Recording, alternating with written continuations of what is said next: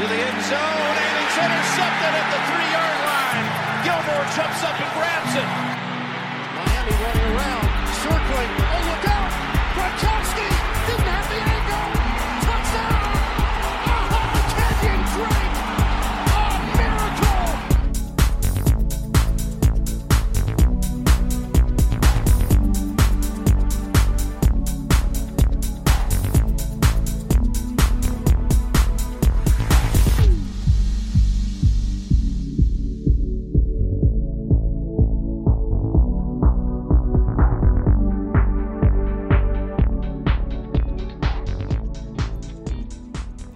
Popolo di Red Flag, siamo arrivati all'ultima puntata della stagione. Dobbiamo fare il recap del, del Super Bowl. eh, un eh, Super Bowl che abbiamo seguito in diretta con Red Flag, eh, con la diretta del Super Bowl targata Red Flag. Ringrazio, anzi, soprattutto inizio con eh, il ringraziamento per tutti coloro che hanno seguito la tormentatissima diretta di ieri, e sulla quale voglio anche dire una cosa a proposito dell'NFL, perché ci siamo trovati veramente in mezzo a- alla tempesta ieri a, a livello di, di problemi tecnici con il feed. E quindi siamo qui per il recap del Super Bowl e per cercare, diciamo, di riordinare l'idea un po' a freddo. Chi ha seguito la diretta, come dissi l'anno scorso, come dico sempre, eh, sentirà cose già dette perché l'analisi poi a caldo del Super Bowl, alcune delle cose che subito uno non poteva fare a meno di notare e non poteva tenersi dentro, le ho, le ho- le ho dette, le ho fatte notare anche a voi, quindi a chi l'ha ascoltata. Quindi ripeterò alcune cose cercando di, di includere il più possibile anche di quella che è stata l'analisi a caldo ieri, magari aggiungendo no, eh, l'analisi a freddo.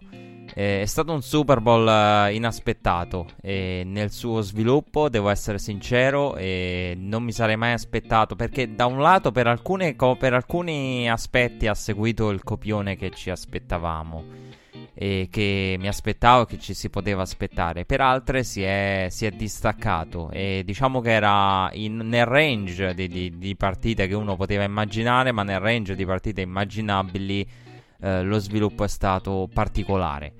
Ehm, una partita che, che ha visto eh, le due squadre eh, variare rispetto a, a quanto fatto durante la stagione, un po' per scelta, un po' per reazione a quello che facevano gli altri. Abbiamo visto Kansas City cercare eh, da subito di, di- di coinvolgere il running game, un running game di Kansas City che eh, durante i playoff praticamente non avevamo modo, avuto modo di vedere e non avevamo avuto modo di vedere e non avevamo avuto modo di toccare con mano proprio perché eh, lo svantaggio, i passivi eh, contro Houston e contro Tennessee avevano eh, creato due partite in cui praticamente il running game è stato, è stato abbandonato e se è comparso, è comparso poi no, alla fine per, per gestire.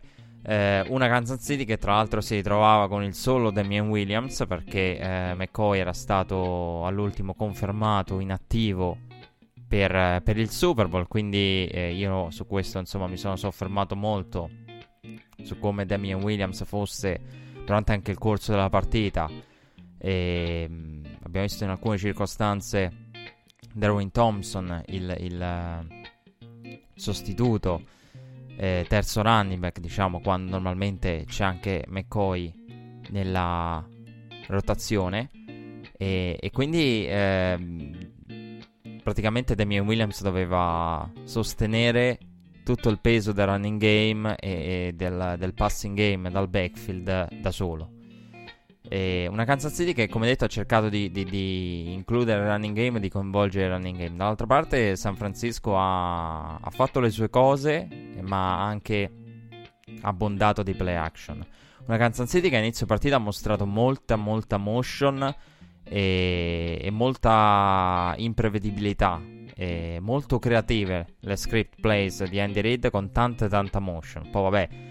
Dall'altra parte c'è il re della motion, visto che, Kansas- visto che San Francisco eh, manda eh, qualcuno in motion pre-snap nel 70% delle volte. Tra l'altro la percentuale di Kyle Shannon non ha fatto altro che crescere, quindi già era uno dei, dei- dei- dei re eh, della motion. E poi la motion pre-snap che che abbiamo visto eh, nella, nell'attacco di Kyle Shannon e poi quello che la differen- differenzia i 49ers da, dai Rams. E quindi eh, Kyle Shannon in questo è molto particolare della grande differenza tra Kyle Shannon e, e McVay perché McVay è uno dal, dall'abbondante numero di, di, di, motion però non siamo ne- nemmeno vicini al 70% praticamente il 7 volte su 10 di Kyle Shannon. E l'abbiamo visto fare invece in questa partita all'inizio molto anche ai Kansas City Chiefs 49ers che, che, hanno utilizzato la play action e hanno utilizzato la play action per, uh, per colpire Kansas City e l'hanno fatto ottimamente. Uh, poi diciamo la, la, la partita ha, ha visto uh, San Francisco riuscire a rispondere al, al, vantaggio dei Chiefs e poi praticamente accontentarsi del 10 a 10, portarsi in vantaggio e poi eh, con 10 punti di vantaggio, il tracollo dell'ultimo quarto con praticamente metà quarto rimasto e Kansas City che ribalta con, con 14 punti di fila e poi la chiude anche nel finale con la corsa di Damian Williams aggiungendo eh, ulteriori punti sul tabellone. Eh, quello che ehm, se non mi dicesse qual è la, la, prima cosa che ti viene in mente, la prima cosa che questo Super Bowl ti ha insegnato, ti ha fatto capire, ti ha lasciato, ti, che ti rimarrà dentro di questo Super Bowl, la prima cosa che, che mi rimane dentro di questo Super Bowl è la prestazione di Patrick Mahomes, ma se non mi dicesse qual è l'insegnamento, direi che l'insegnamento di questo Super Bowl è che il peggio di Patrick Mahomes è meglio di gran parte del resto della Lega. Cioè, l'abbiamo detto tante volte, ma questa è la verità. Il peggio di Patrick Mahomes fa una cosa del genere. E il meglio di Patrick Mahomes fa cose ancora più straordinarie che in questo Super Bowl non si sono viste grazie anche al game plan eh, difensivo dei 49ers. Quindi bisogna rendere merito ai Niners per per il game plan difensivo. Quindi eh, diciamo che l'insegnamento che questo Super Bowl ci lascia è questo. Il livello eh, di Patrick Mahomes e, e, come veramente il suo peggio sia meglio del meglio degli altri. E questo Super Bowl ne è la, la, constatazione, proprio mette nero su bianco una cosa che, che abbiamo sempre detto. Eh, perché qui veramente siamo a una delle due o tre peggiori, secondo me, partite della carriera di Patrick Mahomes, soprattutto l'inizio, se poi contiamo l'inizio, era veramente una partita atipica per Patrick Mahomes, che però è stato straordinario nella difficoltà a scappare con le gambe, a cercare di, di, di sfruttare eh, quello che i 49ers gli potevano lasciare eh, nel proprio game plan difensivo. Abbiamo visto uscire dalla tasca e quando hanno provato a contenerlo, perché in alcune circostanze i 49ers hanno provato a contenerlo, a, è riuscito a risalire la tasca e anche mi viene in mente una circostanza che, che ho fatto notare anche in diretta in cui praticamente la pressione con Armstead va a... a Armstead a scivolare praticamente eh, a spostare una parte di linea e con un ottimo lavoro da, da parte de, della linea offensiva, praticamente il contain per Mahomes gli crea un varco centrale. Oppure eh, quelle situazioni in cui no, la press- la, l'aggressività di, di, San Francisco torna indietro perché Mahomes riesce a, a, ad uscire dalla tasca. E va detto che quando Mahomes è uscito dalla tasca ha usato le gambe, i 49ers hanno, hanno mostrato quello che è il proprio talento e il proprio atletismo. Perché eh, quelle volte in cui Mahomes provavano il contain e il contain riusciva, poi magari ecco lì che si, si liberava eh, lo spazio il varco per, per uh, uscire dalla tasca e correre centralmente. Quando non sono riusciti a contenerlo, abbiamo visto l'atletismo de- della linea di San Francisco. Mi vengono in mente un paio di circostanze in cui Bosa lo ha inseguito praticamente fino a quasi la sideline, andando anche con successo e c'è stata una circostanza in cui Mahomes ha poi trovato il, il, il braccio di Juan Alexander. Eh, in cui praticamente era stato inseguito da Bosa che, che ne ha disturbato il timing. Eh, quindi eh, il game plan di San Francisco è stato ben impostato. all'inizio su Patrick Mahomes e poi eh, ovviamente laddove Mahomes riusciva diciamo a, a, a rompere il sistema eh, interveniva, entrava in gioco l'atletismo dei 49ers e la loro capacità di avere gente atletica che ti insegue anche un Mahomes dalla tasca ed è anche pericolosa per Mahomes eh, questa gente che, che, che lo insegue fuori dalla tasca. Quando sono arrivati dalle sue parti lo hanno, lo hanno, colpito perché Mahomes è stato colpito quando è uscito dalla tasca dell'Aaron Runner è stato colpito e per due volte sono riusciti uh, i Niners a, a, far uscire la palla dalle mani di Mahomes perché ci sono due fumble forzati ai danni di Patrick Mahomes entrambi recuperati dall'attacco dei eh, Kansas City Chiefs e dall'altra parte eh, per quanto riguarda i 49ers eh, poi ci arriveremo però ecco quello che volevo dire a proposito di Patrick Mahomes è la, la, lo straordinario livello di, di, di, di Mahomes ne, nell'alzare eh, il proprio livello al momento giusto e in una prestazione eh, che non è positiva nel suo complesso comunque gli vale il Super Bowl e gli vale una rimonta da uno svantaggio di 10 punti. E questo è quello che ci ha detto questo Super Bowl su, su Patrick Mahomes e, e sui Kansas City Chiefs, la loro capacità di, di, di, di rimontare e i Chiefs che quando... Eh, poi ecco, han- hanno anche una caratteristica, no? Non è solo la caratteristica di Mahomes, ma anche la caratteristica dei Kansas City Chiefs. Perché eh, veramente eh, in tante partite Kansas City uno la vede in difficoltà in difficoltà e poi ti arriva a 30 punti e come in questo caso che tu dici ah mazza limitati difficoltà perché la media la media di yard per giocata dei Kansas City Chiefs era bassa era inferiore a quella dei 49ers entrambe le squadre avevano medie basse eh, all'inizio perché veramente mancava l'esplosività dall'una e dall'altra parte. E con i 49ers che erano partiti con l'idea di oltre a tutto quello che vi ho detto per quanto riguarda no, la linea erano partiti con l'idea di contenere le big plays. E quindi sono mancate le giocate esplosive all'inizio dall'una e dall'altra parte con medie basse. Eh, se pensiamo no, anche al, eh, a Jimmy Garoppolo eh, stra efficiente, eh, non, medie comunque basse. E, e, dopo però Kansas City si è aperta la via nel momento in cui è riuscita a trovare quell'esplosività, quelle big plays che fino a quel momento non aveva, non aveva trovato. Quindi eh, se uno mi dicesse cosa ti rimane in questo Super Bowl, quello che vi ho detto adesso su Patrick Mahomes e, e la giocata il terzo e 15. Perché il terzo e 15 è un qualcosa dall'impatto incredibile. Uh, un qualcosa che raramente ti capita di, di vedere e di raccontare.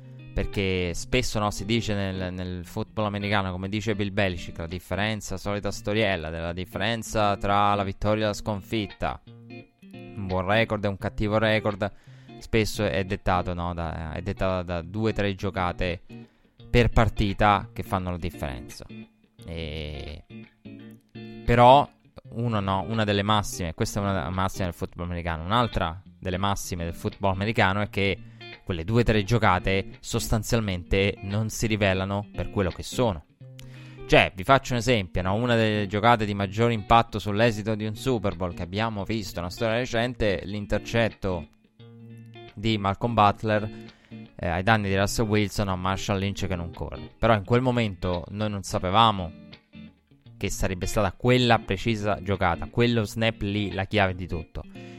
E invece in questo Super Bowl, più che in tutti gli altri che, che, che ho visto, eh, credo nei, nei, Super Bowl degli ultimi, degli ultimi anni, dieci anni e passa, non, rivisti anche in tempi recenti, rianalizzati anche in quelli degli anni precedenti dei primi anni 2000, io non ricordo un momento in cui tu dici da prima, cioè nel senso se non mi avesse detto prima di quel terzo e 15, è questa la giocata, sì, è questa la giocata che deciderà.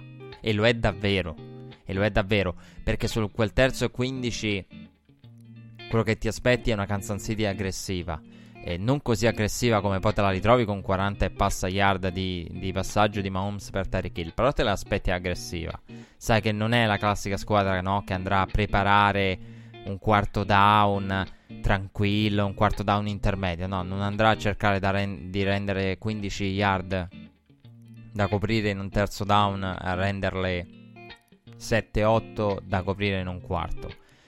E non è quello che fa Kansas City, quindi te l'aspetti aggressiva. E lì sai che un incompleto probabilmente spegne le speranze dei, dei Chiefs.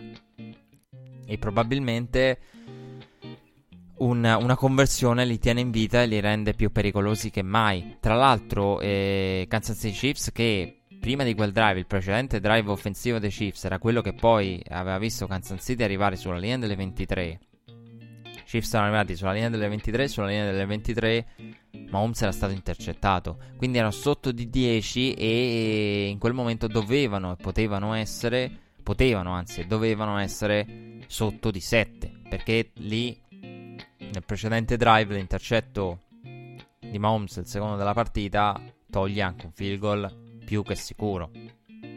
Quindi uh, credo che, che, mm, veramente sia raro avere una situazione in cui tu pensi prima di quella giocata, questa, questa è la giocata vera.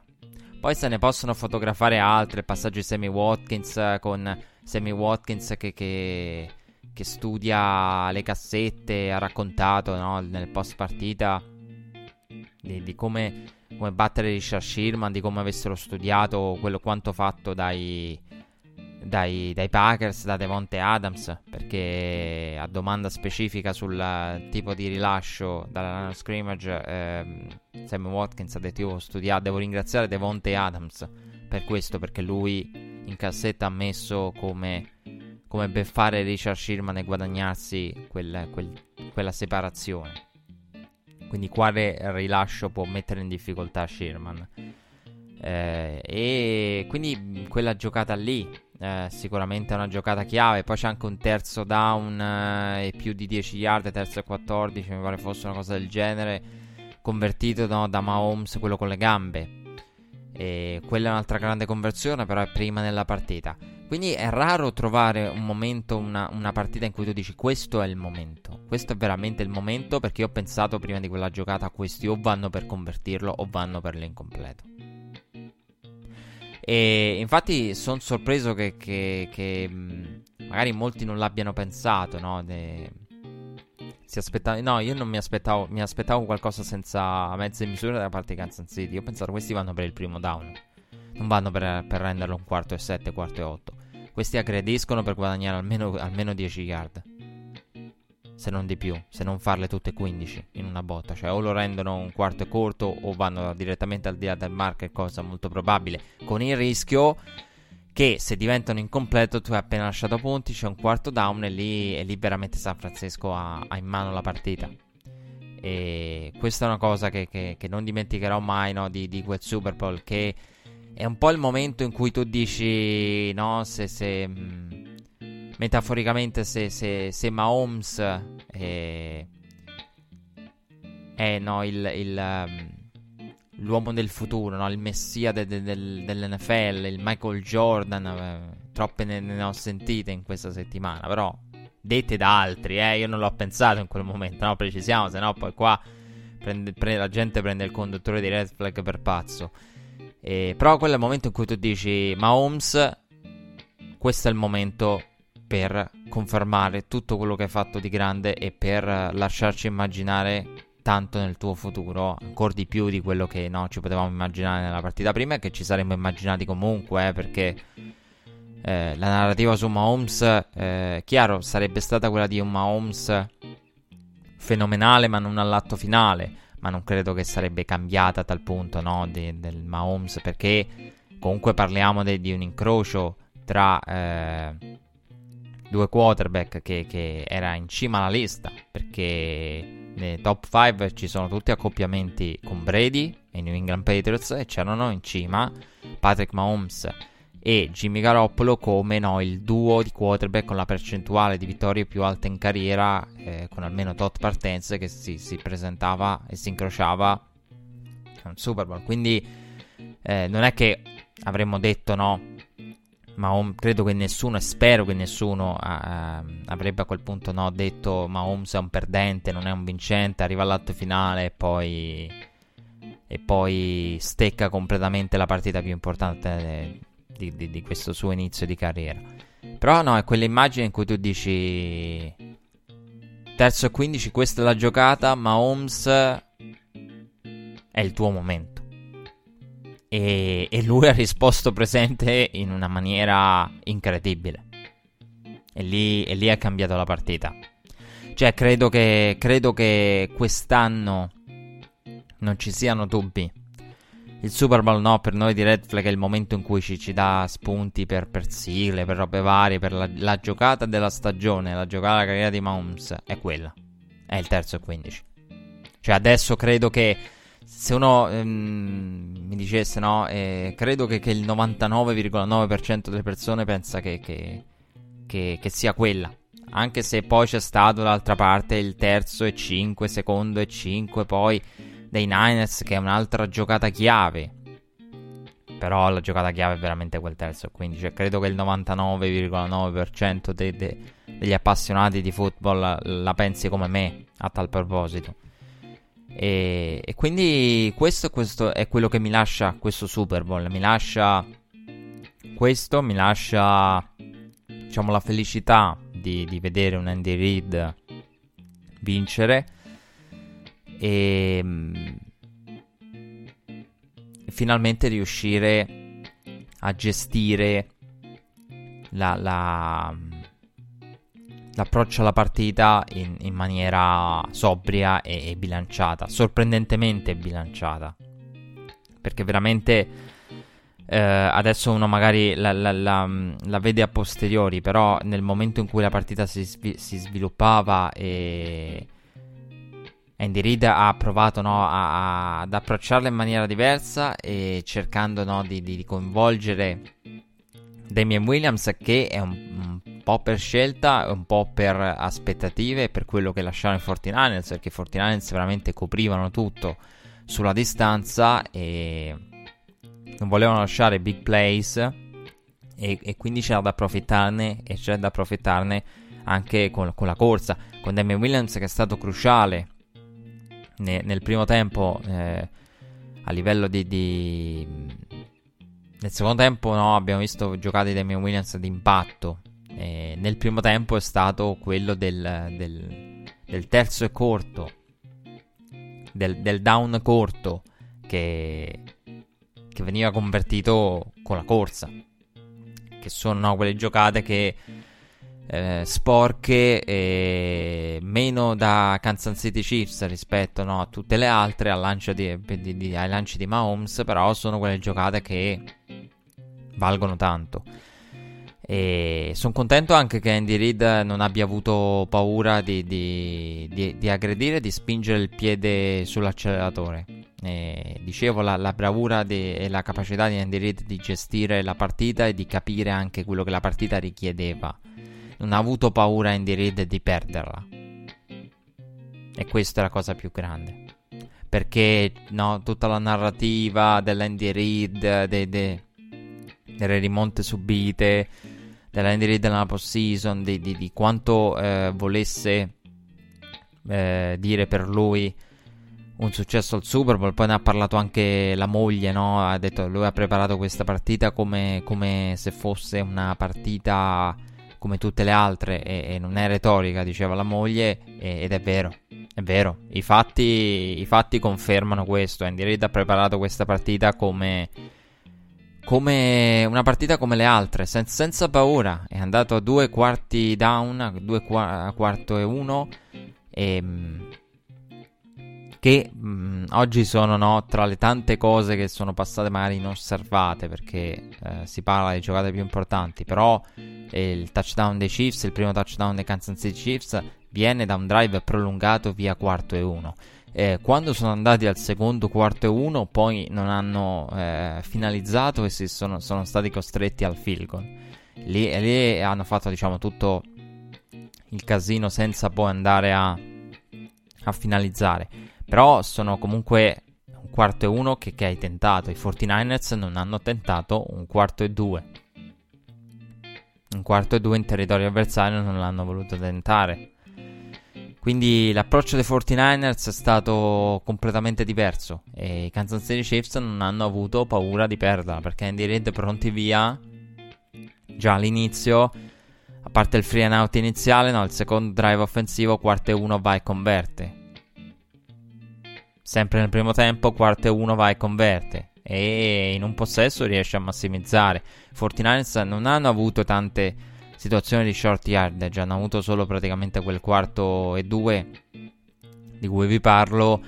Poi per il resto, insomma, l'altro quarto down è stato quello. De, de, sono, sono, arrivati noi quarti down eh, nello svantaggio. Quindi quando c'era la, la, la disperazione e è arrivato il quarto down. Però quindi la capacità di Andy di non avere paura. Eh, dall'altra parte, eh, visto che abbiamo parlato di Andy Reid eh, in questa prima parte, in primo discorso su, di lui, eh, volevo parlare anche di Kyle Shannon. E questa sconfitta è stata dolorosissima per i San Francisco 49ers. E una delle cose che eh, nell'immediato no, uno pensa a, prima a chi vince di solito, eh, a meno che non sia tifosi, ovviamente si pensa a, al destino eh, nel, nel, quale eh, si troverà, con il quale si troverà a convivere la propria squadra, quindi la sconfitta, la vittoria, le reazioni a caldo, eccetera. Però in questo caso no, uno si focalizza eh, se non ha una propria squadra o lo racconta da fuori, si focalizza su, sul vincitore, su, su, quello che significa per i Kansas City Chiefs, interrompere la più lunga, eh, vincere e, e completare no, l'interruzione della più lunga striscia eh, al momento conclusa, diciamo, di, di, di, 50 anni tra un successo e l'altro. Quindi eh, ti focalizzi su tutte queste cose, su, sulla famiglia Hunt, su Clark Hunt, Norma Hunt, che abbiamo visto molto provata, no? lei che, che, è stata no, la compagna di, di, di Lamar Hunt, l'aver, l'aver, vinto il Super Bowl che avevano visto da spettatori con, con no, la, la, Lamar Hunt che aveva dato il, il suggerito il nome a, al commissioner eccetera. E, e, e, di questo non, ve ne ho parlato anche nel, nel finale di partita. Quindi per dire no, impatto, cose che a caldo, nell'analisi a caldo c'erano. E a freddo, eh, quello, la prima cosa che, che, realizzi poi a freddo è quanto sia stata dura e quanto sarà dura questa sconfitta per i 49ers. E io credo che sia molto più dura la sconfitta per i 49ers che, che la vittoria lascia mo- più amaro in bocca la, la, sconfitta ai 49ers che la vittoria ai Chiefs perché perché questo è veramente pesante. E...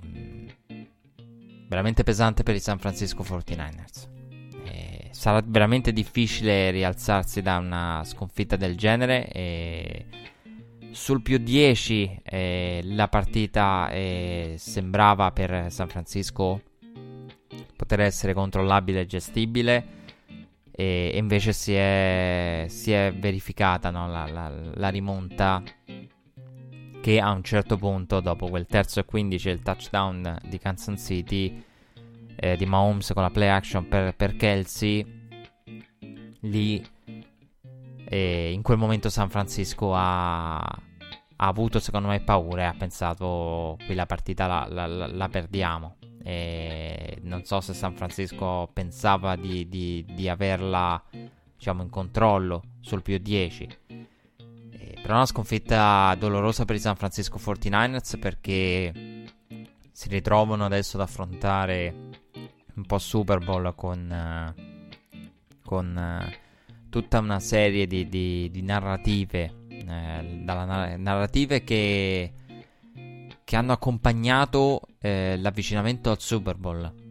Quindi la, la narrativa del, del, de, di Jimmy Garoppolo e la narrativa di Kai Shannon e, e, delle rimonte subite da Kai Shannon. Che è un qualcosa di, di che, che, io non condivido. Non condivido. E, nessuna di queste due narrative, eh, però eh, ne riconosco l'esistenza. Cioè, Kai Shannon ha perso un Super Bowl in cui aveva il 95% di vittoria, questo e ne ha perso uno con il 99,6%.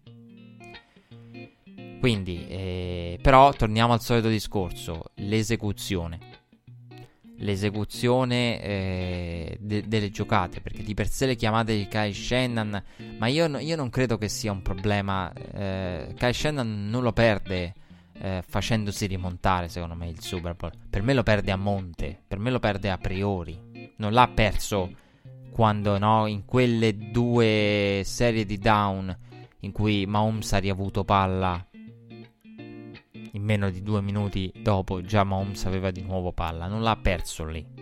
Perché se andiamo a vedere quelle situazioni lì, eh, in cui mh, mm, io, io, a me non piace la narrativa del voleva rendere Garoppolo l'eroe, voleva le, rendere Garoppolo, farla vincere a Garoppolo o, o, No, io non credo, io non credo, l'ho sempre detto e me, mi rifiuto di pensare che nella mente no, di, un, di grandi coach passi una cosa del genere, come anche Pete Carroll.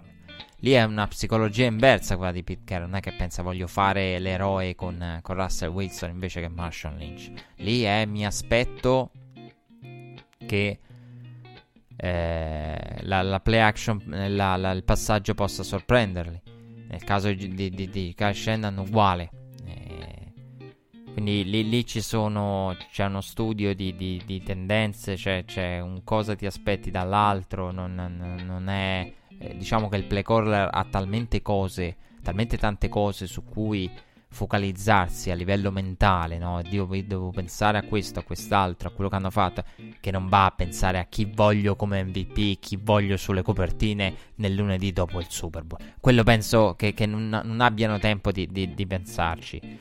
Tempo e modo di pensarci e, e, quindi le trovo ridicole certe, certe narrative. E io credo che Shannon l'abbia perso. Che Shannon l'abbia perso prima. L'abbia perso. L'abbia perso dall'inizio. L'abbia perso dall'inizio. E. Perché. Eh, la, la, scelta del, del, del, del, primo tempo è una scelta brutta. La scelta del primo tempo è una scelta brutta. E per quanto possa essere logica, per quanto possa essere sensata, per quanto possa, essere, possa avere un senso, per quanto possa essere suo personale, perché da quello che si dice, John Lynch non, è, non era molto d'accordo, a lui non è piaciuta la gestione di quella situazione con quelle due corse, poi terzo down non, non aveva una logica, terzo down eh, non chiama i timeout, le due corse, poi terzo down convertono, a un certo punto iniziano improvvisamente a sbrigarsi e poi l'interferenza di, di offensiva, la pass interference offensiva di George Kittle e causa la, la, l'annullamento di, di, un passaggio che sarebbe valso il field goal range e il field goal. Però alla fine San Francisco non ha perso di tre punti, potrebbe dirmi qualcuno. Però quel, quella sequenza no, eh, fa parte di quel, non, non di quello che te la fa perdere, ma di tutta una serie di scelte a monte di chi ha spesso eh, giocato per non perdere. E questa è una cosa che, che contro Patrick Mahomes vediamo fare spesso vediamo fare spesso, vediamo, vediamo fare a tutti. Ed è un qualcosa che ti porta. A me viene in mente anche la, la, la, la sconfitta dei Ravens contro i Kansas City Chiefs con John Arbo che inizia ad andare ai quarti down, conversione da due punti. Perché? Perché è una squadra che Kansas City che in parità anche quando sei in parità, no? nello 0-0 già, già, già, ti senti sotto nel punteggio e ti senti che, devi stare attento, devi o, o, o, o, giocare conservativo, evitare di dare palla a, Mah- palla a Mahomes a prescindere, oppure che comunque devi andare a prendere più punti possibile sul tabellone, devi, devi, devi sbrigarti, devi segnare. Quindi una squadra difficile da affrontare in questo senso, che, che, che con la quale è facile pensare, no, cerco di giocare per, per non perdere, cerco di, di limitare, cerco di, fare una serie di cose che poi ti portano a perdere. Quindi Kai Shannon la perde prima. La perde prima perché perché aveva paura di, di, di, di, perderla e non ha giocato per vincerla questa partita. Sembra, sembra retorica, ma è così. E poi voglio dire anche una cosa. Qui, con tutta onestà, eh, io lo, lo anal- è una cosa che, che, che, sulla quale riflettevo durante la diretta. Io non credo. Allora, Jimmy Garoppolo non l'ha persa per i 49ers. Non l'ha persa per i 49ers come non l'ha persa la gestione di Kyle Shannon dal più 10. Eh, perché poi di contestabile, ripeto, c'è quella situazione in cui secondo e 5 corre, non produce, terzo e 5 si deve... Eh, secondo e 5 eh, passa, eh, non converte, terzo e 5, il famoso terzo down chiave per i Niners, non, non riesce a convertirlo e, e quindi la scelta, diciamo, uno potrebbe dire in uno di quei down, secondo down potevi, potevi correre sul secondo e 5 invece di eh, poi avere un garoppolo sotto pressione sul terzo 5. Eh, quella è l'unica decisione sul più 10 che tu dici quel, quella è la decisione contestabile, ma non è che ripeto, stiamo parlando di una scelta di, di passare su un secondo down invece che correre. Cioè, siamo a un qualcosa che eh, se fosse stato eseguito diversamente, eh, non, di per sé non avrebbe rappresentato un problema. Quindi è il solito discorso dell'esecuzione. E, facevo, dicevo, facevo il discorso durante la diretta. Io credo che i 49ers devono, devono pensare una cosa a questo punto. Jimmy Garoppolo è un quarterback, secondo me, sufficiente a vincere un Super Bowl. Perché per, per, per uh, tre quarti sostanzialmente lo è stato. Quindi eh, ha dimostrato di essere un quarterback che ti può portare al Super Bowl, un quarterback che ti può portare a vincere un Super Bowl. E io non ho mai, ma non sono mai stato, mai stato, zero proprio, d'accordo con la storia del Garoppolo. Eh, na- Kai Shannon cerca di nascondere Garoppolo. No, e Sean McVay cerca di nascondere Jared Goff. Sean McVay cerca di nascondere i limiti di Jared Goff. Kai Shannon non ha mai, mai nascosto Jimmy Garoppolo.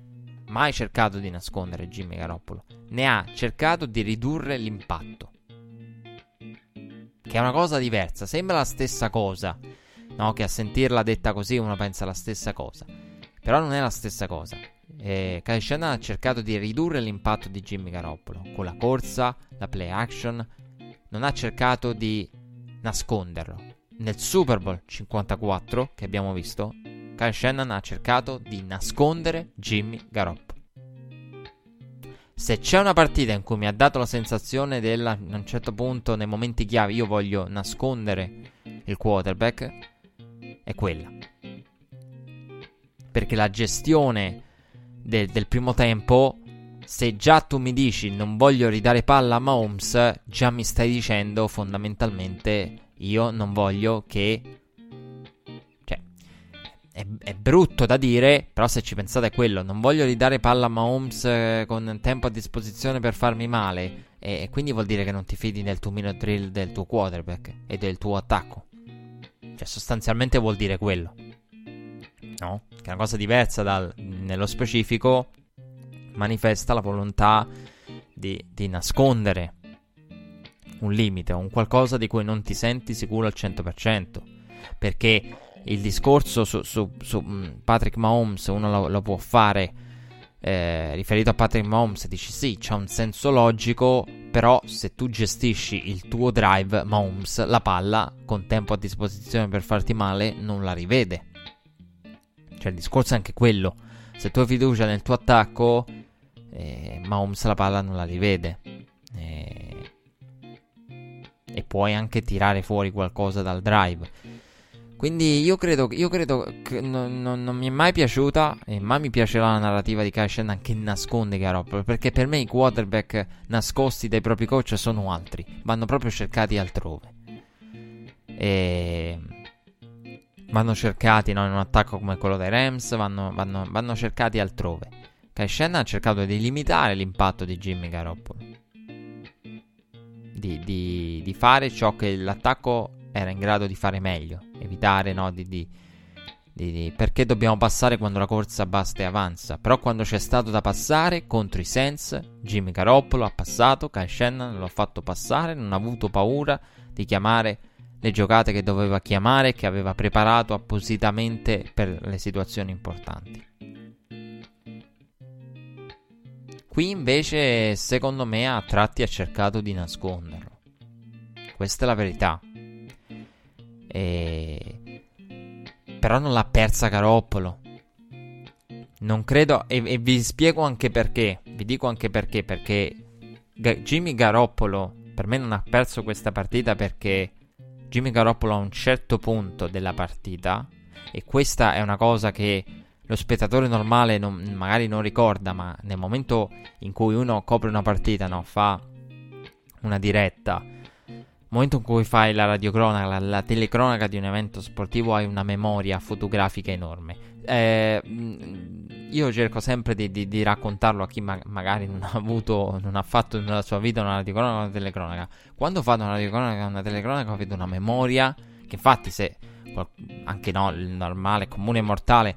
Eh, chi ascolta Red Flag ma già magari lo, lo nota, no? Per dire, cioè, non è che dobbiamo fare chissà quali esempi. Già l'ascoltatore di Red Flag magari nota, ah, però questa partita, con, do, dopo la diretta, Mazza si ricorda tutte queste situazioni, chi erano i giocatori di, di, di tante situazioni anche passate inosservate. Perché io ho sentito oggi eh, molte analisi delle tv americane, i, i, quarti e uno di Andy Reid sono stati dimenticati, ma io me li ricordo, e mi ricordo anche in quale drive e in quale posizione di campo erano. Quindi la, la memoria McVeigh, McVeigh, vabbè, No, non so come si possa fare un aggettivo con McVeigh. McVeigh. McVeighana? Si può dire? Vabbè, mm, coniamo un nuovo termine. La memoria McVeighana.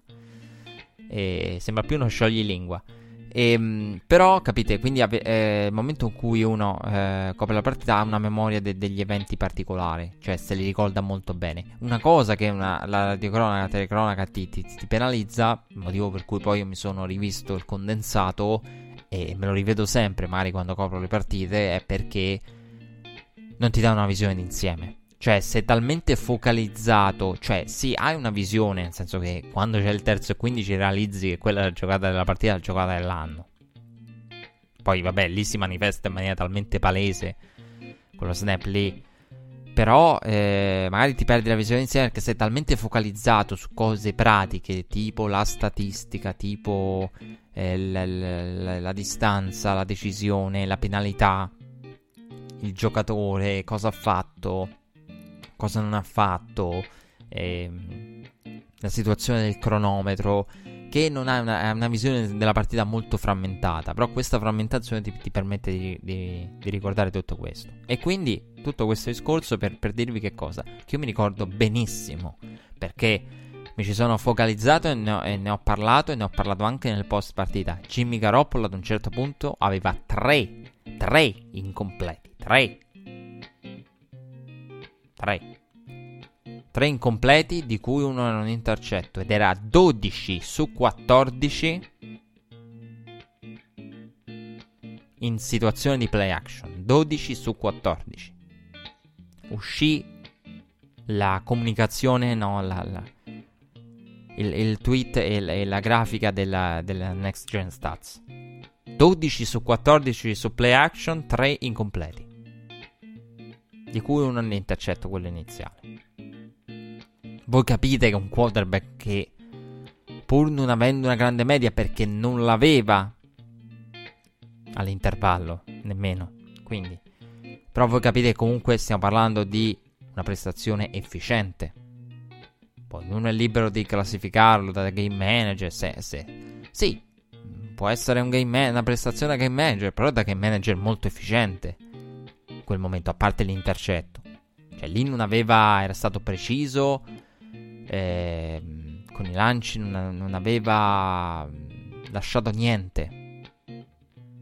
E dopo, da quel momento in poi, da quando è stata nominata quella statistica, da quando l'ho nominata, da quando l'ho vista e l'ho riportata, da lì Jimmy Garoppolo è stato qualcosa credo come 3 su 11. Perché era l'ultimo quarto, credo l'abbia finito 3 su 11. Quindi una, una, una striscia di incompleti in situazioni di down back to back.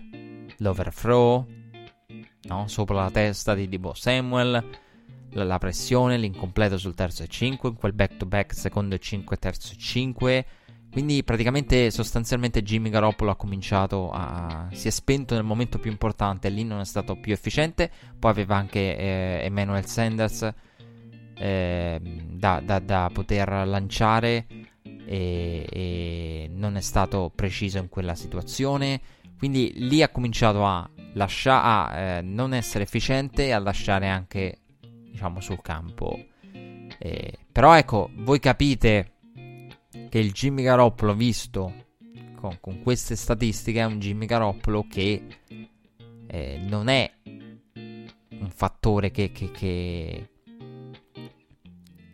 che puoi dire no, la, la, la, persa Jimmy Garoppolo. No, perché veramente io ricordo le statistiche, ricordo i lanci benissimo, è stato stra efficiente. Il problema è che si è spento sul più bello e si è spento in maniera che veramente poi da quel momento in poi non ha visivamente, poi le statistiche finali del 3 su 11 del, praticamente dell'ultimo quarto ci parlano di un Garoppolo che non ha, non ha più completato niente. Ed ecco lì che pensi incompleti e e palla che ritorna a Mahomes, cronometro che si ferma e, e tempo che si allunga. Che si allunga nella seconda parte. Tra l'altro anche di tanto. Perché eh, il secondo tempo è durato veramente molto di più. Eh, io avevo no, la, la, la, il, timing della, de, della diretta della trasmissione. Vi posso assicurare che il secondo tempo è tempo proprio di orologio totale durato molto di più.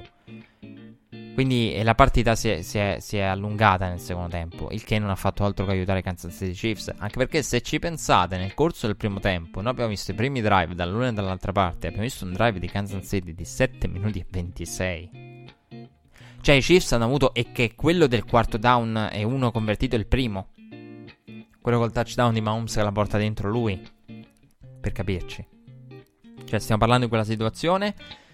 Chiefs che quindi eh, il primo tempo era stato accorciato anche da, da, drive lunghi e insoliti per i Kansas City Chiefs. Hanno fatto 12 giocate, 7 minuti e mezzo. Che è una cosa rara per i Kansas City Chiefs. Che di solito no, sono la squadra che alla quale vediamo no, più drive da, da, da attorno alle 5 giocate, cioè questa è una statistica stranota.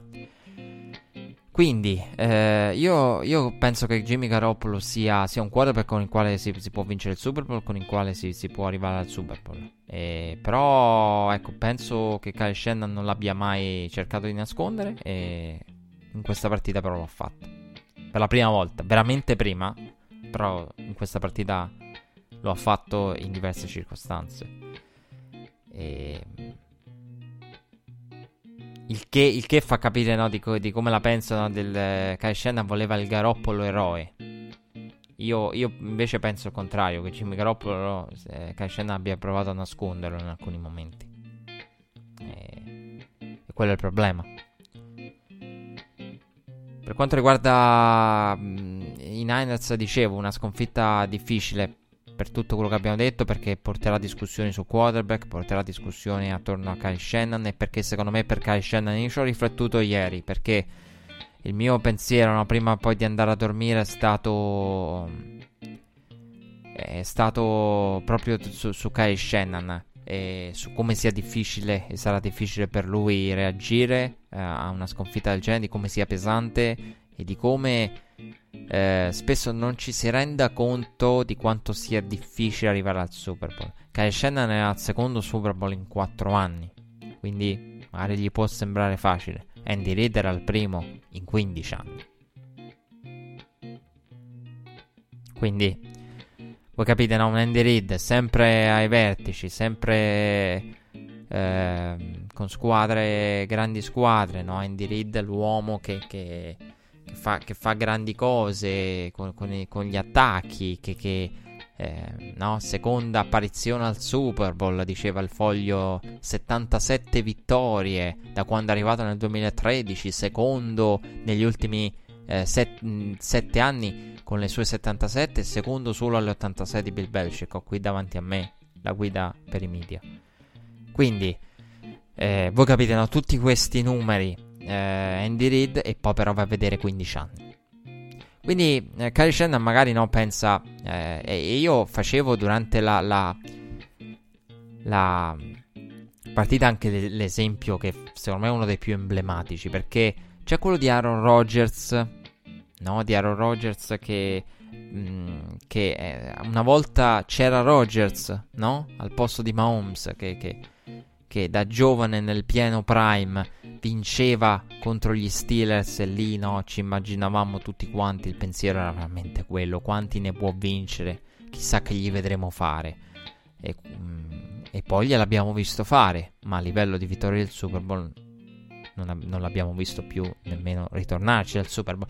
Però Aaron Rodgers no, è l'esempio che viene facile da pensare emblematico, ma per me il più emblematico degli esempi è l'uomo che adesso stiamo vedendo in uscita, lo citavo durante la partita dai Chargers, Philip Rivers, uno che gli hanno detto tranquillo, ritornerai al championship della, della AFC, ci mancherebbe, no, non ci sei praticamente più avvicinato. Quindi, e, e nonostante sia stato uno dei migliori quarterback della sua generazione, quello è l'esempio più emblematico. E, ed Andy Reid è l'esempio per i coach eh, che, che, ci sia in assoluto e per un Kai Shannon. Quindi è difficile ritornare al Super Bowl. È difficile arrivarci, è difficile vincerlo. E quando ci arrivi lo devi vincere. E una di quelle cose che si sente tanto nella Super Bowl Week. È una delle cose che, che ogni anno no, ti, ti, ti, viene ricordato quanto il Super Bowl eh, debba essere un traguardo da raggiungere per conquistarlo. Perché arrivarci eh, non basta, lo, lo, de- lo, devi vincere quelle volte in cui ci arrivi perché è difficilissimo arrivarci. E, e, e devi massimizzare, in questo senso, convertire in Lombardi Trophy le opportunità che hai sul grande palcoscenico. Però credo che sia difficile. Ho pensato prima di andare a dormire a Kai Shannon di eh, come sia umanamente per lui difficile. Perché quando Kai Shannon. Allora, io intanto penso una cosa. Vi ho detto, questa non l'ha persa Kyle Shannon e poi io penso che questa non sia più difficile da, da dimenticare rispetto a quella di New England. La tipologia, attenzione, la tipologia di, di, di rimonta subita, di, di, finale di partita, perché qui sono, tra l'altro sono due cose di natura completamente diversa, che anche accostarle secondo me è difficile nella, nella loro natura differente, perché la rimonta eh, dei Chiefs contro i Niners è il parziale in pochissimo tempo. Quella è arrivato nel finale. Quella contro i Patriots è una risalita e rimonta quasi inesorabile dei Patriots. E... Tra l'altro, rimonta dei Chiefs che si collocano al, se- al secondo posto. Però se uno mi dicesse quella dei Patriots rimane una rimonta secondo me eh, ineguagliabile proprio per, per la natura, no? la rimonta insormontabile in cui tutto deve andare bene in una serie prolungata di situazioni. La rimonta dei Chiefs, eh, più che esaltare la rimonta in sé, ti esalta la sequenza di rimonte di Kansas City, se devo essere onesto, perché nel momento in cui hanno segnato il, il touchdown e si sono portati a meno 3, lì veramente la, l'inerzia, la partita era tutta dalla parte dei Kansas City Chiefs. E poi nei Super Bowl, nei Super Bowl non dimentichiamoci mai che nei Super Bowl il momentum, l'inerzia è più grande che mai. E questa partita lo ha dimostrato. Veramente lo ha dimostrato perché il problema del Super Bowl è che eh, quello che devi fare sotto pressione è ancora più sotto pressione e, e cominci a pensare cose e comincia a subentrare la, la paura, la paura di, di, perdere la partita, che magari in una partita normale eh, la paura di perdere la partita dura molto di meno nella testa di un giocatore. Quindi sei sotto pressione in una maniera incredibile e cominci diciamo, a pensare delle cose anche uh, che, che, che, in altre situazioni non, non, penseresti.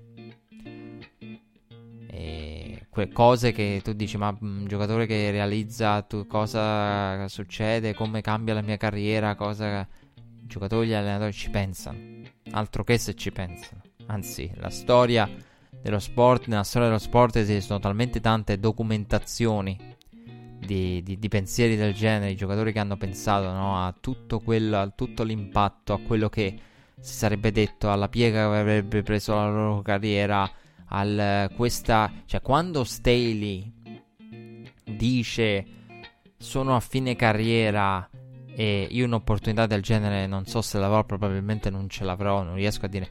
Cioè, quello è un pensiero che gli entra nella testa nel momento in cui vedono i Chiefs superare i Niners. Cioè, noi vediamo, no? Staley che, che non riesce a esprimere un pensiero, è talmente ancora provato e sconvolto, da, da, deluso da, da, dall'esito della partita, non riesce a mettere in fila, diciamo, d- due parole perché è stessa la delusione che non gli permette di, di, di, di, rispondere alle domande e non è nell'umore di rispondere alle domande. Però quel pensiero lì è del sono a fine carriera, quello, quello ce l'hai, ce l'hai come anche quando sei in campo. E quello è il problema.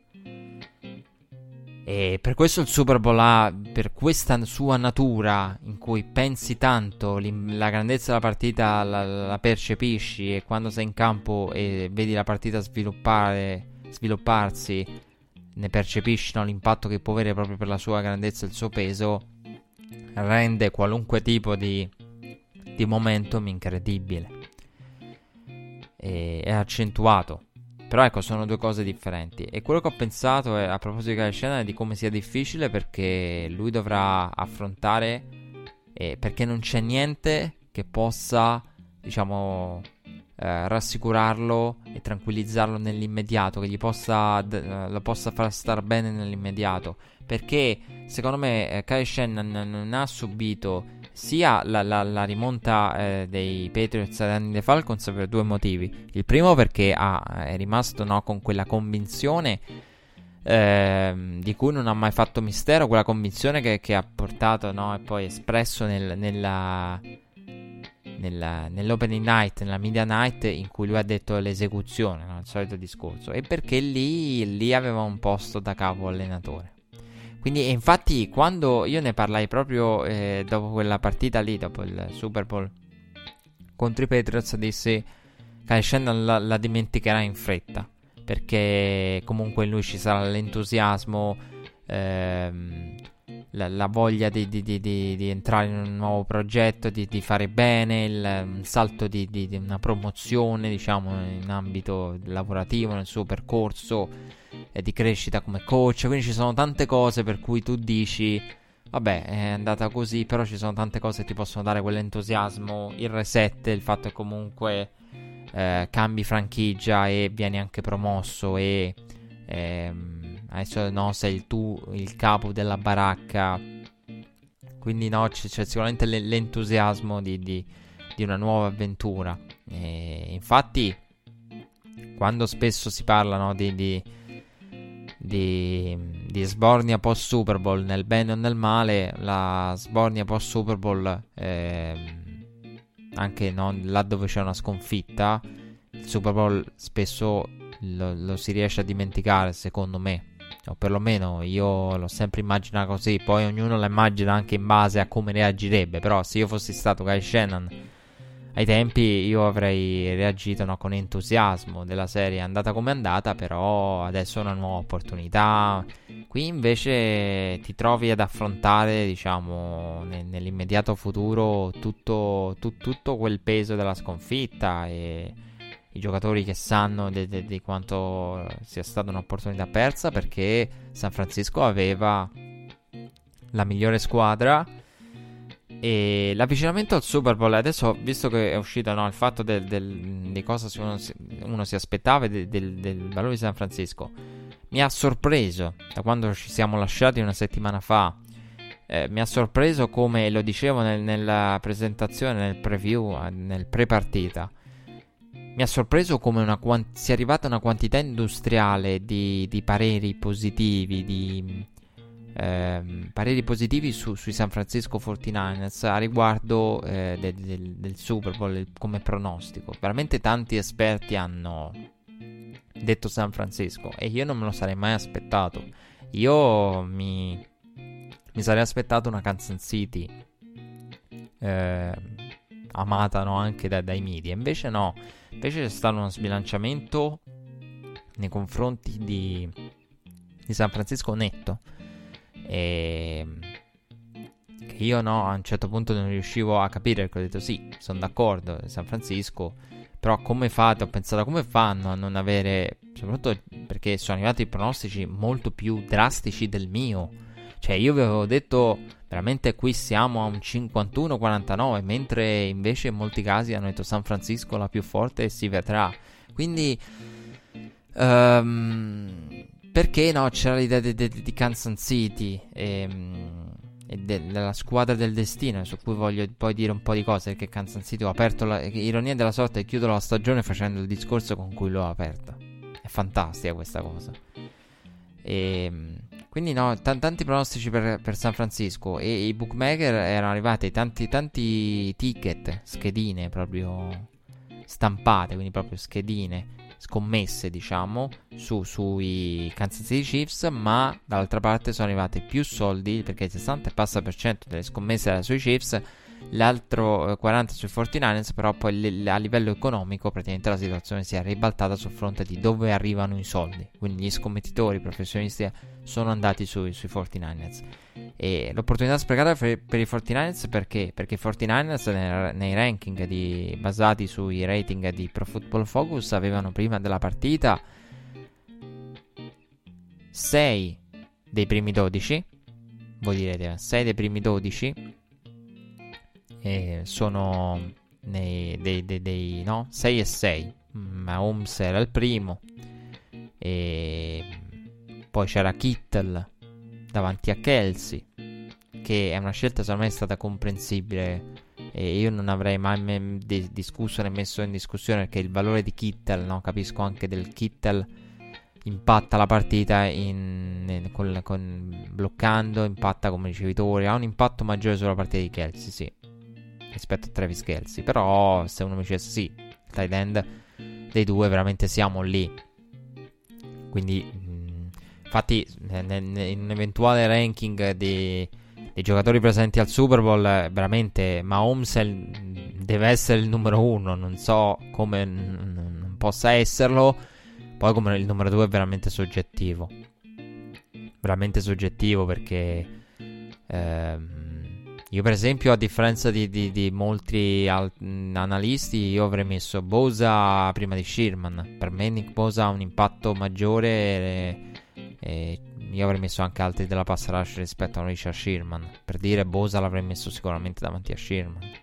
Come, come impatto, no? quindi come giocatori eh, migliori pound for pound de, de, del Super Bowl. E ne avevano 6 e 6 Dopodiché c'erano tutti giocatori dei 49ers. Dovevamo arrivare alla 26. 26. Per trovare qualcuno ai Kansas City Chiefs. 26.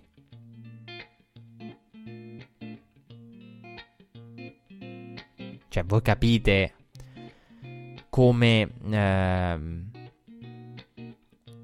come fossero distribuiti i valori a livello di completezza. E contate anche che, vi ho detto già, ma Holmes Kelsey, potete immaginare, no? E la distribuzione 6 e 6, Kansas City ha praticamente quelli che stanno in alto in un reparto. Perché questo è il discorso. In un reparto sbilanciato in un reparto. Quindi hai 6 dei, dei primi 12 di cui no, eh, i più importanti in attacco e poi, e poi tutti i Niners. E il football, eh, in molti casi, la partita è, è decisa proprio da, da, quel gruppo di giocatori che sta nel mezzo. Era, quindi voi capite anche a livello di, di scouting come erano suddivise la suddivisione dei valori de, delle, delle, forze in campo. E per questo si tratta di, di, una sconfitta pesante per i Niners. Veramente difficile da digerire per loro. Per quanto riguarda i Chiefs, dicevo, eh, chiudiamo eh, la, la, la stagione in un certo senso facendo un discorso con la quale l'ho aperta. Eh, I Kansas City Chiefs, e lo dicevo nel pre-partita, ehm, a parte il Mahomes, no, è difficile eh, scommettere contro un Mahomes del genere. Mi, mi facevano paura. Tant'è che, che, che, chi mi ha sentito no, dire, ma ehm, mi ha chiesto, ma che, che che pronostico c'è? Secondo te va giocata a San Francisco? Io, io, a microfono spento ho detto a molti: Io pronostico can- eh, San Francisco perché il, il pronostico razionale è quello, ma per me la vincono Chiefs. Cioè, il che capisce no, di quanto. Eh, quello che dicevo la settimana scorsa, cioè, nel senso, devo seguire quello che ho visto. Perché. Eh, mh, perché Kansas City aveva, aveva, veramente tra le due squadre quella che sembrava la, la squadra del destino. E perché perché Patrick Mahomes nella partita contro Denver, l'infortunio, lì si parlava nell'immediato, Ian Rappaport, si parla di tutti i pareri, eh, ipotesi mediche, alcune fondate, altre meno fondate, in cui uno dice, mo, tutto il mondo della stampa americana sono diventati tutti medici. Però, però per dire, si parlava anche di, di, di se c'era no, il, la, la, lesione eh, doveva essere bisognava vedere i legamenti se ci fosse stata lesione sarebbe stata necessaria un'operazione che è praticamente stagione finita. Cioè, quindi c'è il timore. E poi io dico anche una cosa Tyreek Hill. Cioè qui stiamo parlando anche di una cosa come Tyreek Hill cioè un anno fa Tyreek Hill cioè, perché io voglio, voglio, dire, voglio dire, una cosa. Io l'ho detto nel, nel pre-partita. Se c'è una squadra che sembra la squadra del destino, sono i Kansas City Chiefs. Una squadra che ha beneficiato della, del bye. E grazie no, al, al, rocambolesco finale a, a New England sconfitta dai Dolphins.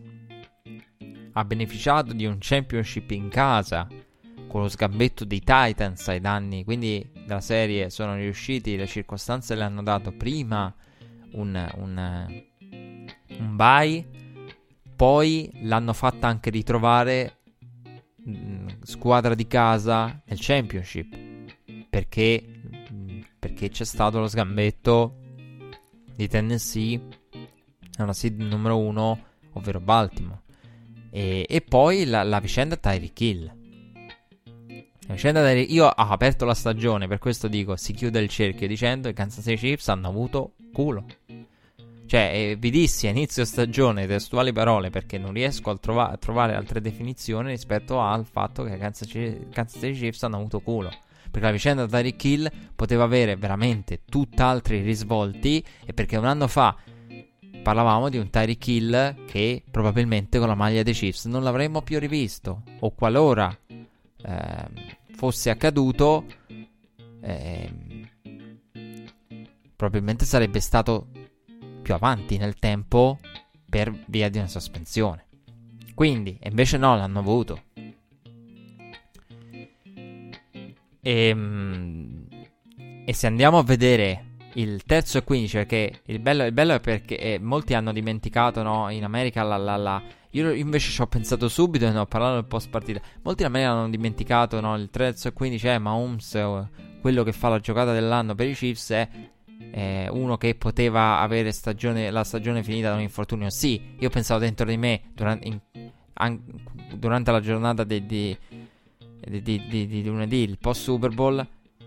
Ho pensato durante no, il lunedì post Super Bowl al sì, focalizziamoci anche su, su quello che la riceve, perché quello che riceve il passaggio decisivo è uno che un anno fa i Chiefs draftavano, meno di un anno fa anzi, Michael Hardman per sostituirlo, perché probabilmente con la maglia dei Chiefs non l'avremmo più rivisto. Cioè, quello era il pensiero. Quindi per capire. Ed era un po' no, per tanti motivi la, la, squadra, la squadra del destino. E cosa ci lascia questo Super Bowl eh, a livello di, di, di, futuro? Ci lascia un Patrick Mahomes eh, che ha un inizio di carriera migliore, l'inizio di carriera migliore di sempre, e il più giovane, a, a completare un, un, un trio di, anzi, facciamo un quartetto di traguardi, perché parliamo di, di, di MVP, parliamo di Super Bowl, parliamo di Super Bowl MVP e parliamo anche di 50 touchdown passati. Io ci metto anche quello. Nelle prime tre stagioni, due stagioni poi effettive di campo. Siamo veramente in un qualcosa successo solamente a, pochi. Cioè possiamo fare gli esempi no, di chi è arrivato al Super Bowl, di chi eh, ha avuto un avvio simile al suo, Kurt Warner, Dan Marino, e poi vabbè, anche Dan Marino è uno di quelli, no? Gli esempi di chissà quanti ne vince, uno che inizia così e poi, poi non succede. Quindi diciamo, eh, scherzavo durante la partita su questo, cioè ironia della sorte, Mahomes eh, che entra nella categoria no? di Kurt Warner e Dan Marino. Dan Marino è uno di quelli che tu dici chissà quanti poi ne ha, no. Quindi eh, bisogna massimizzare per tutti, anche se sei Patrick Mahomes. E quindi ci lascia un Patrick Mahomes sempre mh, mm, più protagonista e volto della, del, della Lega, ma con l'umiltà e mi è piaciuto molto come lui nel post game abbia posto l'accento sulla, su quanto accaduto la sera prima, cioè su ci sono tanti quarterback che come me hanno fatto grandi cose perché non dimentichiamoci diceva Patrick Mahomes, ed è importante non dimenticarsene, di un Lamar Jackson MVP unanime, che ha dominato il dibattito al termine della stagione come no, il miglior quarterback dell'anno. Quindi stiamo parlando no, di, una, di, un bra- di, un, uh, di, un, bravo ragazzo umile, eh, di due bravi ragazzi umili che comunque riconoscono anche che ci sono altri e quindi mi è piaciuto molto no, il Patrick Mahomes che dal Super Bowl invece di, di, di celebrare se stesso no, rimane coerente con quella che è la sua figura, il suo carattere e, e pensa a, a Lamar Jackson e ai premi visti, visti il giorno prima. Quindi eh, il Super Bowl ecco ci lascia questo, ci lascia Patrick Mahomes. Eh, sempre più protagonista, uno dei volti del, de, della Lega, diciamo in primo piano rispetto agli altri volti della Lega, diciamo nella copertina della Lega lui è quello al centro, e, con accanto sicuramente Lamar Jackson, e Deshaun Watson, un altro. E ci lascia un Andy Reid eh, consacrato, diciamo, da, da questo successo, eh, che trovo anche assurdo, diciamo, che, che, che per alcuni eh, sia, sia servito questo successo per, per poter dire una Hall of Fame. Ormai lo, lo, lo si può utilizzare no? l'espressione dell'uno meritevole di Hall of Fame. Per me lo era da prima. Però que- questo è quello che ci lascia. Ci lascia un, un Kyle Shannon, autore di una grande stagione, con una eh, una grande costruzione, una grande rivoluzione in casa Niners.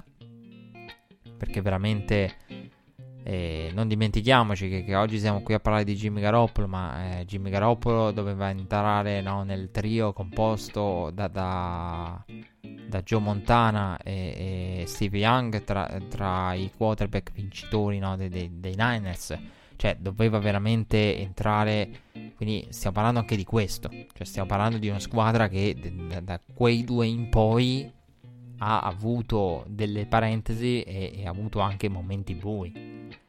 Eh, una squadra che anche i Niners hanno avuto le circostanze.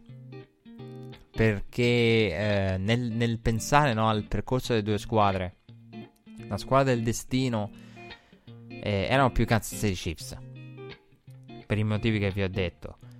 E ehm, anche il fatto da un Michael Hartman, per dire, lo drafti se hai Tyreek Hill. Chissà chi avrebbero draftato. Avrebbero fatto una scelta giusta? Chi lo sa? In quel caso. Però anche lì fu frutto di circostanze ed è stato comunque qualcuno che ha contribuito. E su una cosa eh, si può dire che invece i Kansas City Chiefs non sono state le squadre del destino negli ultimi anni, la posizione running back. Perché Damian Williams qui si eleva e fa grandi cose in post-season. Io, io su Damian Williams ho un'opinione diversa. Nel senso che io... Uh, la prestazione di Damian Williams è molto positiva, però non la vedo così mh, esaltante come molti, nel senso che per me eh, non è l'MVP a Mahomes era veramente difficile assegnare l'MVP, però io non credo che Mahomes abbia rubato l'MVP a Damian Williams. Sicuramente dei due è quello che ha giocato meglio Damian Williams, però non la vedo una una cosa tipo, ah, ma Holmes la posizione del quad perché ruba l'MVP. Eh, io non, non, credo che abbia rubato l'MVP Patrick Mahomes, eh, lo, dico, lo dico in tutta onestà. Quindi, mm, ecco, diciamo la prestazione di Williams la vedo come una prestazione determinante, ma non la vedo come una prestazione da MVP del Super Bowl, come secondo al massimo. No, senza al massimo. E quindi, però, una cosa che hanno saputo fare è sopravvivere a, alla perdita di Karim Hunt. Perché lì veramente il destino e le circostanze non hanno aiutato i Kansas City Chiefs. Nel caso dei 49ers, le circostanze hanno portato all'infortunio di Jimmy Garoppolo a draftare un Nick Bosa.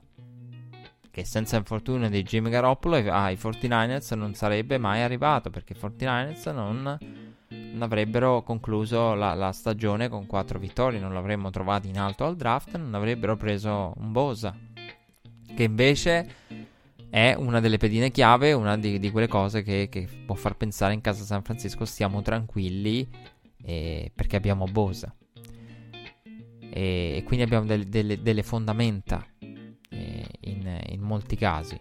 Eh, a proposito di fondamenta, eh, I Chiefs eh, hanno fatto un percorso in off-season eh, paradossale per certi versi perché eh, Tyron Matthew è stata una delle acquisizioni migliori in assoluto. Veramente rivoluzionaria la sua acquisizione, è stato bellissimo il suo discorso per le tante circostanze sfortunate che ha avuto. Nel discorso post partita non ne ha parlato come abbia avuto eh, abbia affrontato momenti difficili, di come sia la sua carriera potesse deragliare e finire male, non solo la sua carriera ma, ma anche la, la, sua vita per dei risvolti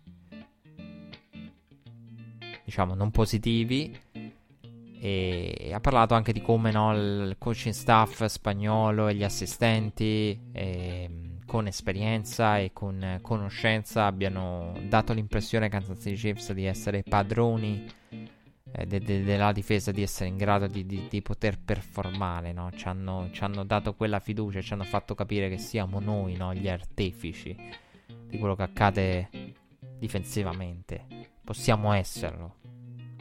Eh, possiamo anche essere no, tra le migliori difese.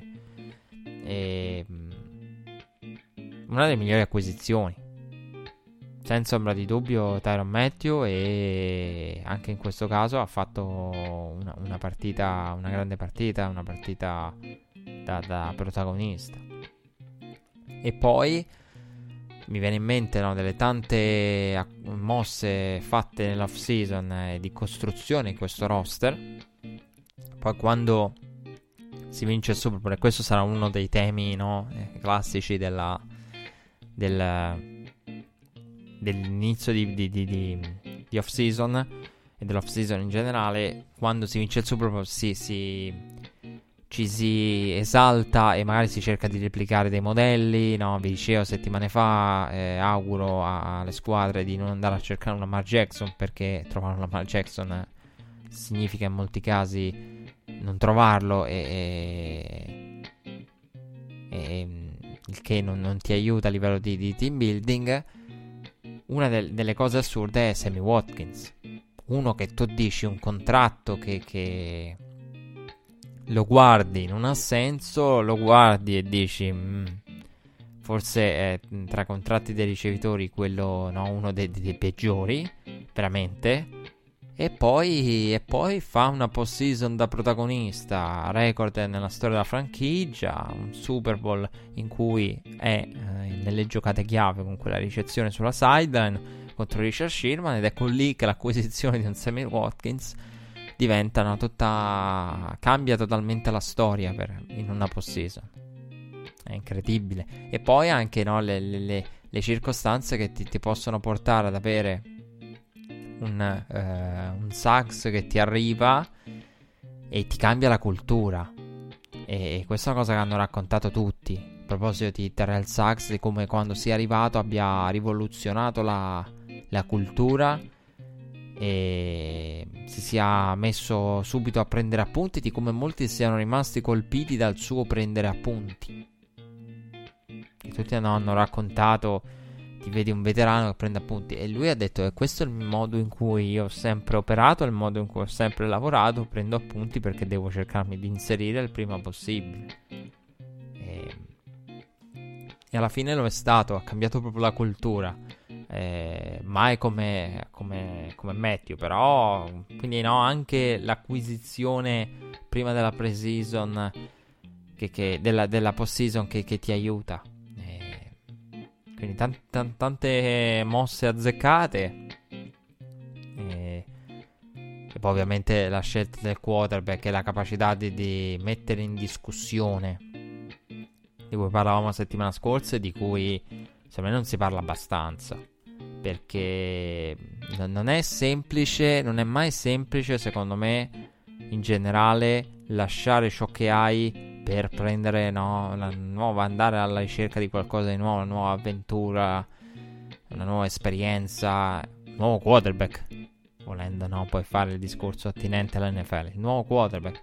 E, e non, è da, non è da tutte le organizzazioni andare a mettere in discussione magari un Alex Smith con cui tu vinci perché in quelle 77 vittorie di Andy Reid negli ultimi sette anni, da quando praticamente ha iniziato la sua avventura con i Chiefs, ci sono.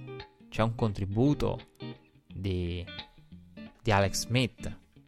C'è un contributo grosso da parte di, di Alex Smith.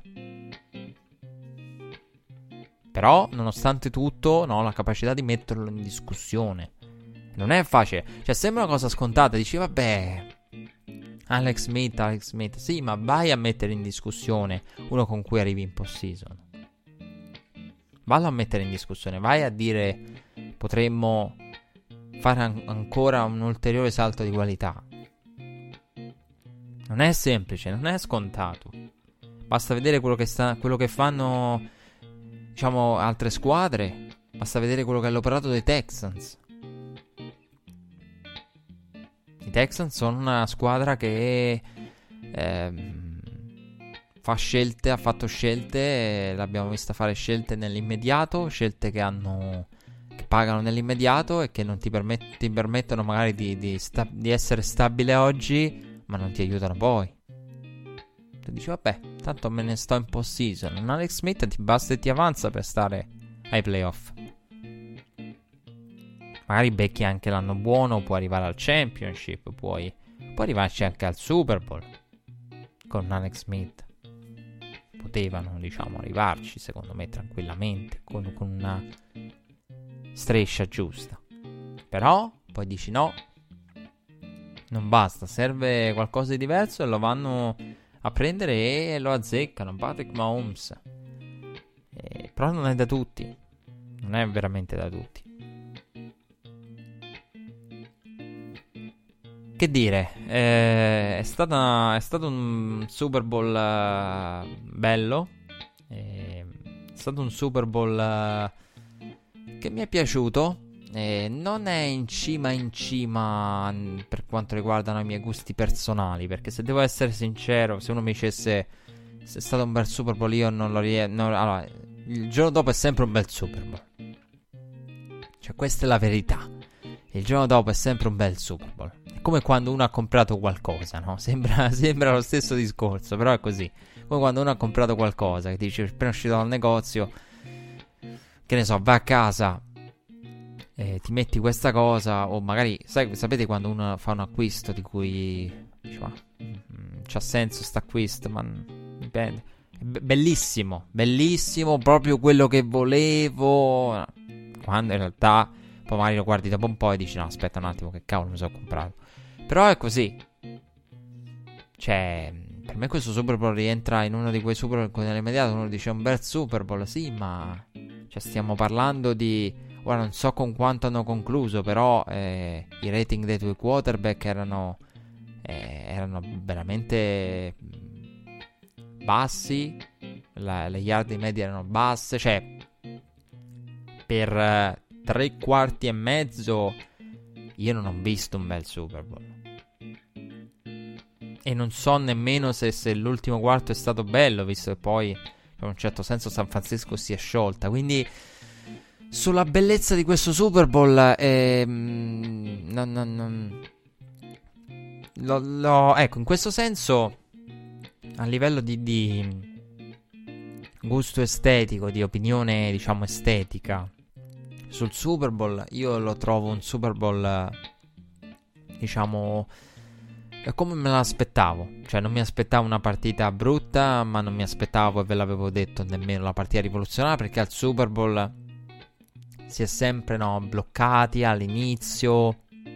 Poi San Francisco ehm, potevamo immaginare no, come, come avrebbe impostato l'inizio della gara e quindi ci si aspettava no, una, una, San Francisco che, che corsa di play action e poi no, i Chiefs hanno, hanno corso all'inizio quindi un Super Bowl normale secondo me per quello che possono darci queste due squadre medio eh, che, che, non è, significa che è brutto, medio perché secondo me queste squadre in un altro contesto, meno, con meno pressione di regular season, possono regalarci una partita tipo quella dei Saints contro i Niners.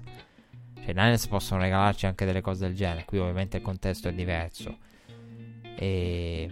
Però ecco, il Super Bowl, dicevo, si dice sempre che anche l'anno scorso, no? C'era il discorso, a me quello dell'anno scorso eh, a livello difensivo e strategico, il game plan di Bill Belichick contro, contro Rams mi è piaciuto e come mi, mi, sarebbe piaciuto anche eventualmente, cioè non sarebbe cambiato il mio giudizio se la partita fosse proseguita sul copione del primo tempo. E quindi con un tempo no, con 10 punti a testa e drive lunghi non, non, non, mi sarei lamentato. Però ecco, lo si dice spesso, no? Uno dei Super Bowl più belli che abbiamo visto. Beh, eh, sì, diciamo un buon Super Bowl, però ecco, per tre quarti e mezzo era un Super Bowl secondo me normale.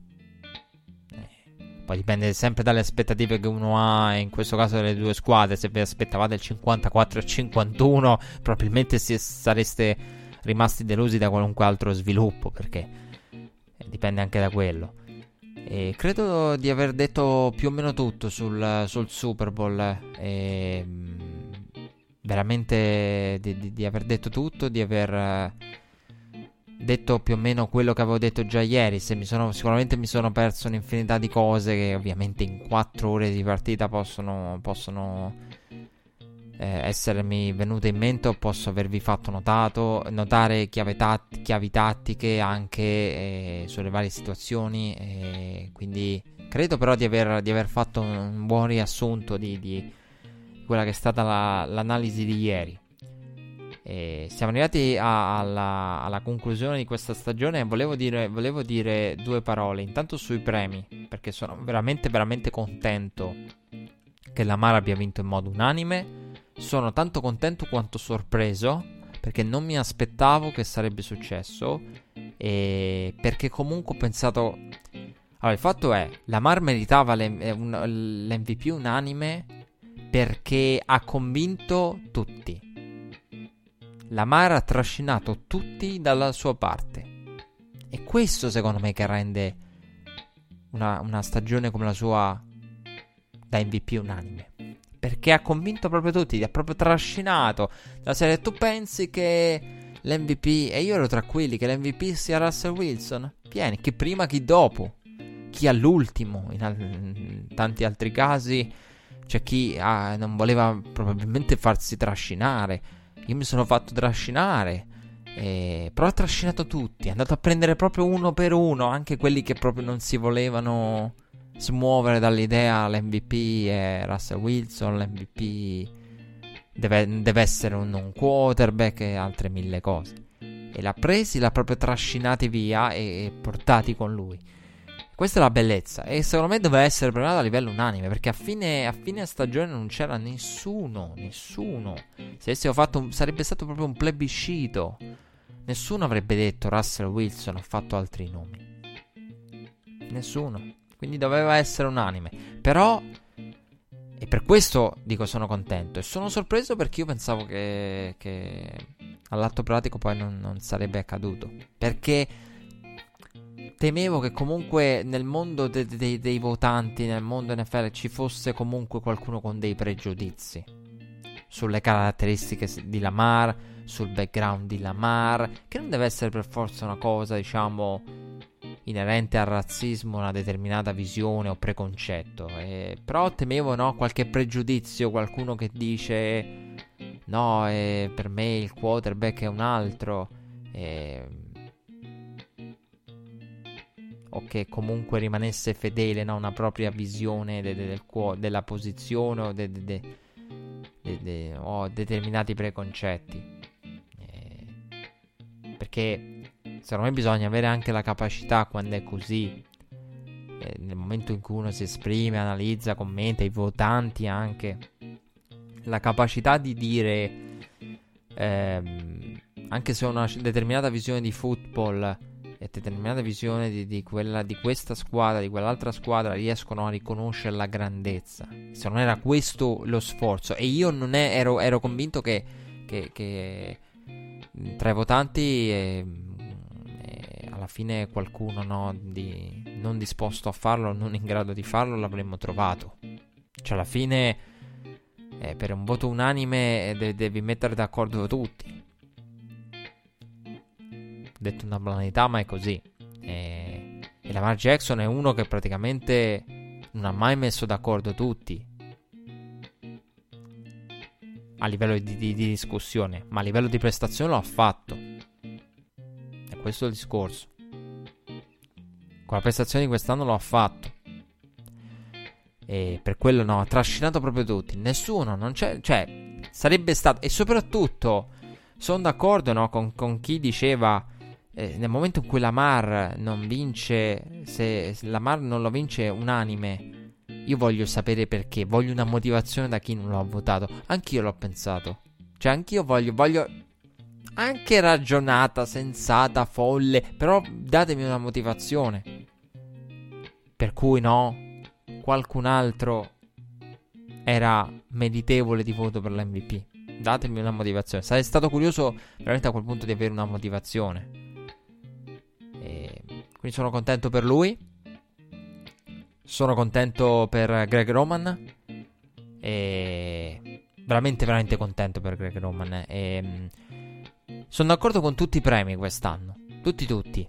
E John Arbaugh eh, ci sta secondo me. Però secondo me era essenziale una cosa. Cioè c'era una cosa che, che da questi premi desideravo. E il riconoscimento di, di Greg Roman. Cioè un John Arbaugh eh, un John Harbaugh Coach of the Year e poi, che ne so, l'assistente Robert Sale, mi sarebbe dispiaciuto perché, perché Baltimore, ripeto, per me ha tantissimo e Greg Roman è l'assistente di maggior valore relativo che, che esiste nell'NFL. Quindi no, il John Harbaugh che perché alla fine il, il i premi no, sono quella cosa che tu guardi negli anni e ti forniscono una narrativa. Lo facevo l'anno scorso questo discorso. Ti forniscono una narrativa della stagione. Guardi i premi e dici Gerardo Coach of the Year, assistente dei 49ers, magari a posteriori. Per, per, per chi non, non, ha vissuto quest'era, pensa: Mazza, John Harbaugh era il padrone rivoluzionario da solo. E quindi mi sarebbe dispiaciuto no, che non sarebbe stato riconosciuto il merito da parte degli assistenti. Eh, Greg Roman eh, premiato come assistente e un altro, per dire, Kai Shannon, io avrei messo Kai Shannon, eh, l'unico premio che diciamo, mi riconosco John Harbaugh, lo accetto, Kai Shen per me ci sarebbe stato altrettanto, ma veramente siamo lì. Però ecco, eh, Greg Roman premiato eh, con un John Harbaugh secondo me ci sta assolutamente. Un Greg Roman premiato da solo ci sta assolutamente. Uno John Harbaugh premiato senza Greg Roman, secondo me sarebbe stata. Sarebbe stato brutto e una mancanza di riconoscimento nei confronti di, di un assistente che ha fatto il suo lavoro ed è stato determinante ne, nella rivoluzione Baltimore. Quindi secondo me era o premi tutti e due o se devi premiare uno deve essere Roman, non Harbaugh senza Roman. E poi il Defensive Player of the Year credo che sia quello più discusso, ma io ve l'ho detto, mm, quello che pensavo, le immagini di, di, di, della, della, difesa di New England nel momento in cui la si va a studiare, cioè quello che fa Stephen Gilmore, una di quelle cose no, che, che un, non è d'impatto perché tu dici il, il pass... Perché il problema è uno, il cornerback, il cornerback quando eh, si fa battere da ricevitore, già il cornerback fa un lavoro no, dalla percentuale di successo, lo dicevo settimana addietro, eh, percentuale di successo bassa, perché comunque puoi fallire, però tutti lo vanno a notare. Ah, quello è stato battuto. Eh. Il pass rusher, non c'è la situazione in cui tu dici, però, però qui non ha vinto il duello, non ha vinto... Eh, non lo vai a notare. Qui doveva, qui doveva fare meglio. Però il cornerback è una di quelle posizioni dove, dove quando fai bene ti notano, quando fai male ti notano tutti. Cioè, questo è il discorso. Il cornerback ti nota chi, chi, chi lo, lo, ti studia con attenzione, chi, chi, guarda con occhio attento. Quando fai male, sei il pollo che, che, che, che si fa uccellare, ti notano tutti. Questo è il punto. Ehm. Quindi, però, ecco, eh, è stato credo il premio in assoluto nell'opinione pubblica nel mondo eh, degli appassionati di football, il premio più, più, contestato e quello che probabilmente ha fatto discutere di più. Eh, e non sono sorpreso di questo, anzi, me lo aspettavo come, come il premio più discusso. E poi il resto, secondo me, è stato naturale. Un, Michael Thomas non poteva non essere premiato. Mi è piaciuta molto la premiazione. Mi sono piaciuti molto in questa settimana eh, gli omaggi a Kobe Bryant. E... Super Bowl compreso. E... Voglio dire una cosa eh, a proposito della Super Bowl Week di Kobe Bryant perché eh, ne ho parlato la settimana scorsa e abbiamo ricordato Kobe la settimana scorsa, questa settimana volevo chiudere no, con, con, questa riflessione sullo stato del football, degli sport americani nella nostra stampa. Ormai qua la gente ha capito che eh, gli ascoltatori di Red Flag hanno paura che il conduttore vada in crisi.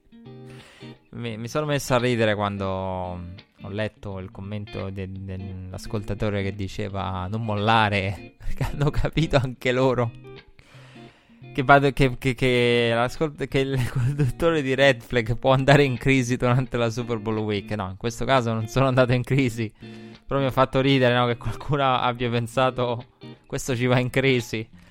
E in modo fondato, eh, perché, perché la Super Bowl Week, la Super Bowl Week io lo, lo, dissi l'anno scorso, la Super Bowl Week è pesante. La Super Bowl Week è pesante e per certi versi è anche triste, perché no, è uno degli eventi in cui... Eh, arrivano tutti. A me veramente ha fatto tanta tristezza questa settimana vedere no, un Robert Mays i ragazzi di The Ringer che ti raccontano a proposito dell'Open Night della Media Night noi volevamo eh, Kai Shen è inaccessibile perché c'erano altri di altri network in prima fila immagino The Ringer eh The Ringer immagino capito quelli di The Ringer stanno dietro e non si possono manco avvicinare a Kai Shannon e devono parlare con con gli assistenti offensivi, il quarterback coach, e, eccetera. Quando davanti magari a fare domande a Kai Shannon ci sono no, quelli del network, qual è il tuo colore preferito? Oppure robe del genere, qual è il tuo piatto preferito? E altre stronzate del genere. Perdonatemi lo sfogo, ma nel Super Bowl Week me lo concedo. Regia, me lo concedo. Ma è così. Quindi, purtroppo, lo Super Bowl Week è, è, è sempre così perché ti, ti, ti ritrovi, no? Eh, tutta questa copertura è, è, è, io, io, dico è brutto in Italia.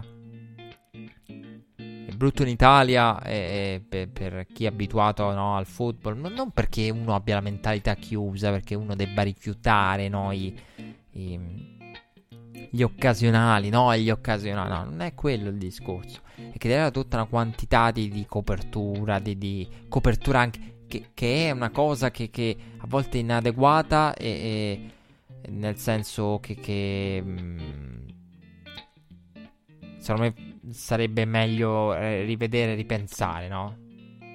Il fatto che, che l'halftime show diventi... Io ho visto, no? Eh, Super Bowl, eh, l'hashtag era tra i trend. Lunedì mattina era tra i trend e lo era per l'halftime show. Però, cioè, voi capite, in Italia, no, magari eh, sono quelle cose che dici arriva il mondo a coprire e, e, chi, e chi deve raccontare il football e lo racconta si ritrova così. E accade in Italia, ma io ho pensato a quanto possa essere brutto in America. Quindi tranquilli, non sono andato in crisi. Però in America sarei andato in crisi, andrei in crisi proprio profonda. Perché veramente è triste vedere cioè, che i ragazzi di The Ringer non possono, di The Ringer non possono avvicinare Kai Shannon perché, perché c'è gente a fargli due o tre domande de- del cavolo. Però è così. Cioè, la Super Bowl Week in America ha queste proporzioni. Perché dicevo questo? Perché in Italia non c'è stata la discussione per le prime pagine dei giornali italiani e io sono rimasto scioccato, non lo sapevo, vi giuro, non lo sapevo che, che la notizia di Kobe era confinata in un angoletto della prima pagina, ma confinata, perché poi di quello parliamo e non come copertina. E sono rimasto, diciamo, deluso da questo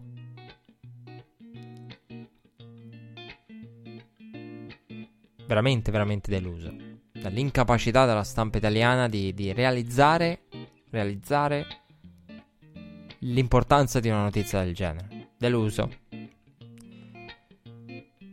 E, e dal, dal, non capire. Poi, eh, io dico sempre, non dovete chiederlo a me. Io sono la classica persona che metterebbe un qualunque sport in cima, in prima pagina, e, in base all'importanza della notizia. Cioè, il giorno in cui c'è il Super Bowl, il Super Bowl va in prima pagina. Il giorno in cui c'è eh, l'atletica, l'atletica va in prima pagina. In cui c'è qualcosa di storico nel ciclismo, il ciclismo va in prima pagina. I motori, momento in cui c'è qualcosa di storico, vanno in prima pagina. Il basket va in prima pagina. Che so, finisce, c'è il clinch delle finals NBA. Di una delle squadre, quella è la prima pagina. Se non c'è niente di più importante il giorno dopo di sport. Dovrebbe essere così. C'è una finale di un. che ne so, di uno slam di tennis. Non c'è un cavolo di altrettanto grosso rispetto a questa storia. Va in prima pagina il tennis. Come i telegiornali.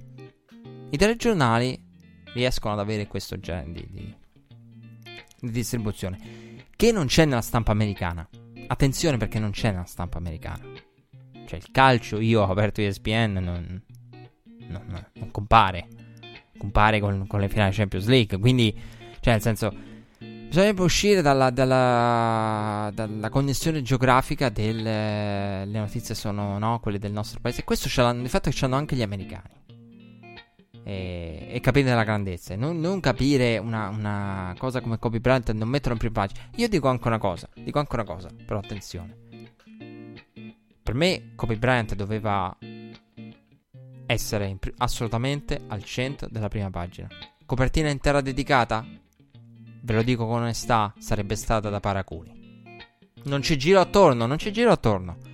Sarebbe stata da paraculi la copertina dedicata. Perché durante tutto il resto dell'anno e qualunque notizia l'NBA è confinata no, nell'America, lo sport americano è confinato a pagina, che ne so, 46 nel trafilletto di destra. Quindi non mi puoi fare una pagina eh, completamente dedicata, copertina dedicata. Fammi una prima pagina come si deve. Cioè, anche la prima pagina con la copertina dedicata, però quello che avrei detto io è no, non strafare, non provare a occuparti in modo eccessivo eh, e sgradevole di, di, di, un qualcosa che per te è a pagina 46 nel trafiletto di destra. Perché Kobe Bryant quando giocava era a pagina 46 nel trafiletto di destra di molte testate. Quindi dico attenzione. Ehm, perché la situazione veramente della stampa italiana è, è quella che è. E io, io, ve lo dico in onestà. Ve lo dico in totale onestà. Sono, sono rimasto deluso. E, però dico anche a non esageriamo. Non esageriamo perché la situazione italiana è, è veramente quella che è. Però l'America anche mi ha deluso.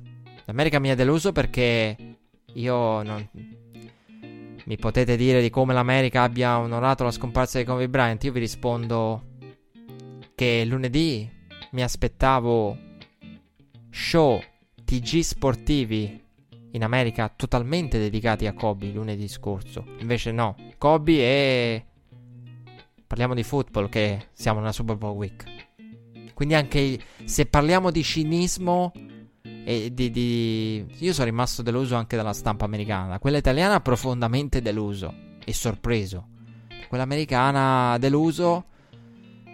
Anche da quella americana sorpreso. Sorpreso no, perché. Perché comunque mi aspettavo. Mi aspettavo che, che onorassero Kobe, ma, ma temevo anche che, che che non riuscissero a dedicare no, tutta l'attenzione mediatica del lunedì perché il Super Bowl chiamava. Perché il Super Bowl, no, lo show deve andare avanti e siamo in Super Bowl Week, quindi c'è la Super Bowl Week. E questo era per me importante dirlo. Perché non avevo visto le, le, le, le non prime pagine adeguate de, dell'Italia perché non avevo ancora visto quello che era la Super Bowl Week che ripeto in molti casi la copertura dei, net- dei grandi network americani mi ha deluso. Io pensavo che dedicassero puntate dei morning show puntate ehm, che lunedì fosse dedicato a Kobe interamente invece in molti casi i network hanno voltato pagina perché, perché il Super Bowl chiamava quindi l'America non è esente in questo senso da critiche secondo me in alcuni casi. Non tutti, eh. E, mh, mm, era doverosa questa parentesi. Eh, volevo chiudere con una riflessione a proposito dell'NFL perché eh, occupo no, questa parte per ringraziamenti, per riflessioni, per. per eh, e una delle. Mi, sen- mi sono sentito deluso, tradito dall'NFL.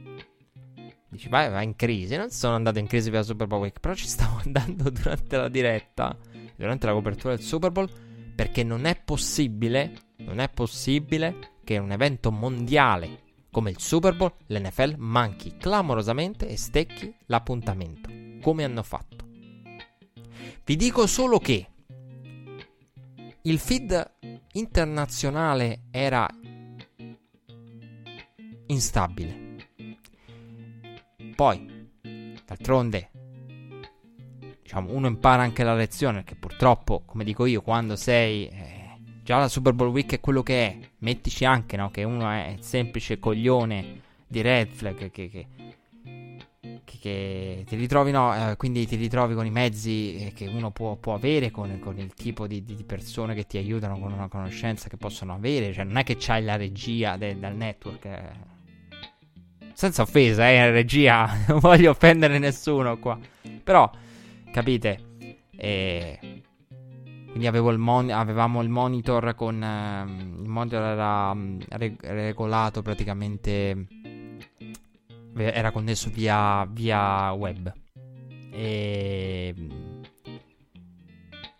E l'NFL il, il, e poi ho provato anche a, a, rimediare a diretta in corso, cercando no, di, di, di, accedere col, col, col, Game Pass per provare a risolvere tutto. Non è possibile che il Game Pass dell'NFL e tutto è il Game Center. Il Game Center delle statistiche a un certo punto non si caricava. Cioè, a un certo punto il Game Center vi posso dire perché voi, voi dite no, le cose che uno fa caso. Ci parli della partita e a un certo punto Patrick Mahomes era oltre le 40 yard di, di corsa e gli davano ancora 38 yard. Cioè, ora voglio vedere le statistiche di Mahomes. Perdonatemi se qualcuno mi aiuta a recuperarle nel mentre. Cioè, praticamente le, le statistiche di Mahomes erano arretrate, il numero di portate era indietro. Anche eh, il Game Center era indietro a livello di statistiche. Jimmy Garoppolo, cioè Jimmy Garoppolo nelle statistiche della grafica televisiva eh, aveva eh, passaggi eh, in più che, che, sul Game Center erano improvvisamente spariti. Quindi io, io l'ho, tro- l'ho, trovato assurdo che l'NFL non abbia e eh, non sia riuscita a garantire, cioè una lega co- con così grande non riesca a garantire no, la stabilità dei, dei, dei, propri servizi web. Cioè, l'ho trovato veramente assurdo, assurdo proprio.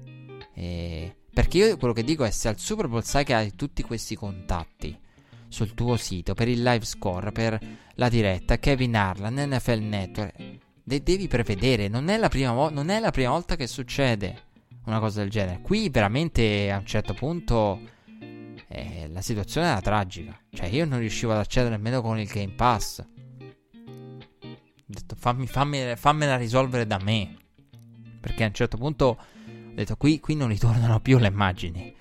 Cioè, la partita a un certo punto è stata coperta nella diretta Red Flag via descrizione testuale che arrivava a capire dal game center con le statistiche sbagliate. Però veramente l'NFL in questo caso secondo me deve, deve provvedere. Poi, ripeto, io non ho le conoscenze tecniche di chi gestisce i server, per cui tu dici magari per quanto puoi pensare a un certo numero di contatti, cioè magari il Super Bowl ha una, una, un numero di contatti sproporzionato per cui manderebbe in crisi no? qualunque sistema di struttura informatica, quello, quello, non ve lo so dire, non ve lo so dire come, come, come tecnico, da un punto di vista tecnico, come cosa, cosa succede e, e, se è una cosa che, che quanto diciamo sia colpa dell'NFL che magari sottovaluta o ignora il numero di contatti che, che, che possono arrivare in un evento mondiale come il Super Bowl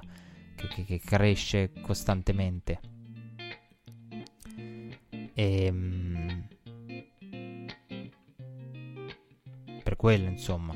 Quindi so, sono rimasto, rimasto veramente colpito da, da, da, da, questa cosa. No, non era Mahomes. Eh, non era Mahomes. Eh, non era Mahomes con, con eh, le yard corse. Era, erano le ricezioni Kelsey. Erano le ricezioni Kelsey. Non so perché mi sono confuso. Come ho fatto a confondermi? Non lo so, ecco, era, era Kelsey che era oltre le, le, le 40 e invece veniva dato con una ricezione in meno. E sul, sul Game Center Garoppolo ha avuto durante tutto l'arco Garoppolo poi è stato eh, Garoppolo, Garoppolo è, è, stato incredibile la sua evoluzione sul Game Center perché aveva veramente le, le statistiche di, di, di, di 5 minuti prima e quindi non so, sono rimasto deluso in questo senso dall'NFL. Non so poi se, se non ho avuto modo di, di, sentire tante persone, che poi il discorso è molti hanno anche la, che c'è chi lo vede in chiaro. Quindi non, non so quanti di voi con il, il pass europeo che utilizzano eh, o hanno utilizzato il web hanno avuto problemi. Nelle, nelle... Cioè, il fatto è, io avevo il game center eh, con le statistiche il tracking e tutto quanto. Quindi vi posso dire no, della ricezione contata a Kelsey.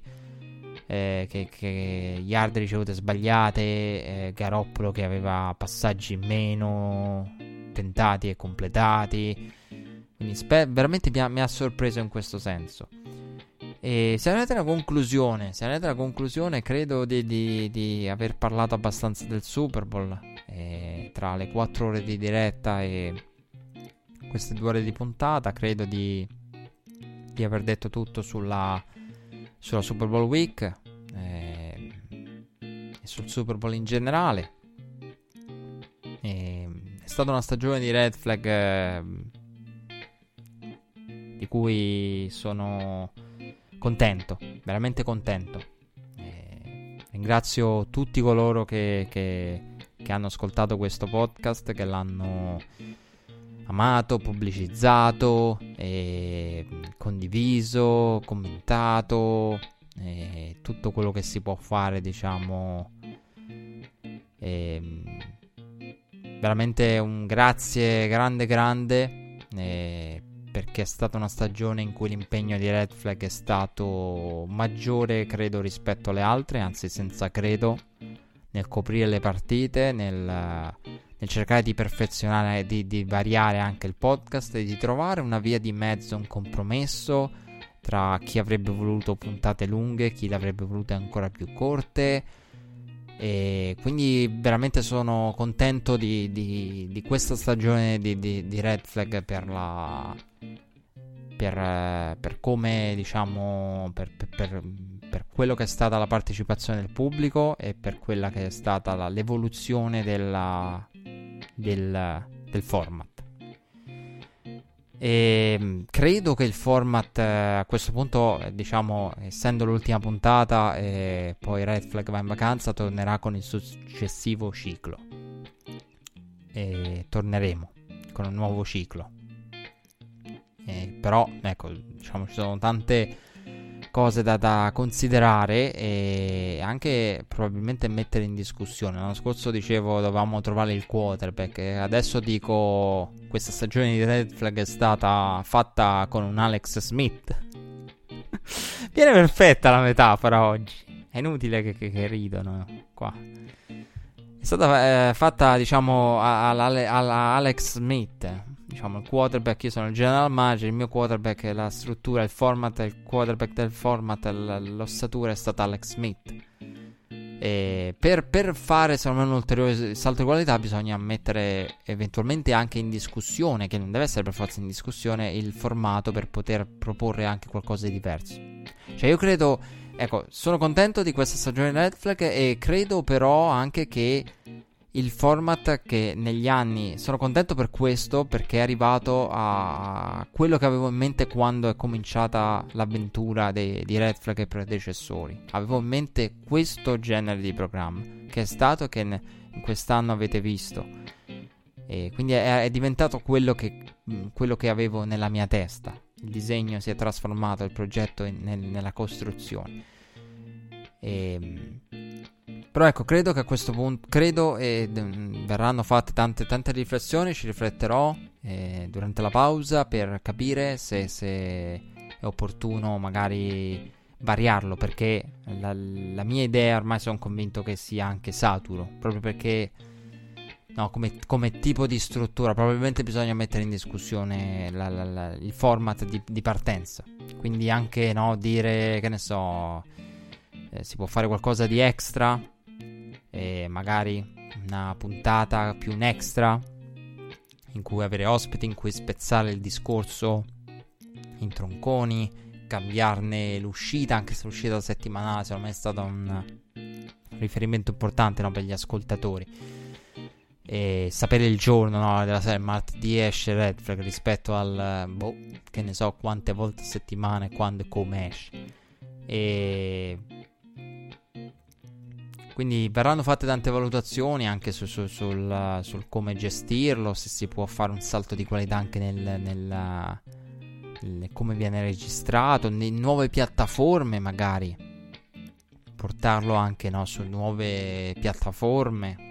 E, e poi eh, la, la, l'idea, no? la solita idea che, che non, non, escluderò. Poi, ovviamente, le riflessioni verranno fatte e poi c'è la possibilità che il programma ritorni esattamente per quello che è stato quest'anno. Eh? Quindi non, non, non escludo eh, che poi probabilmente è una delle ipotesi più probabili. Quindi per quello non è che voglio stravolgerlo troppo.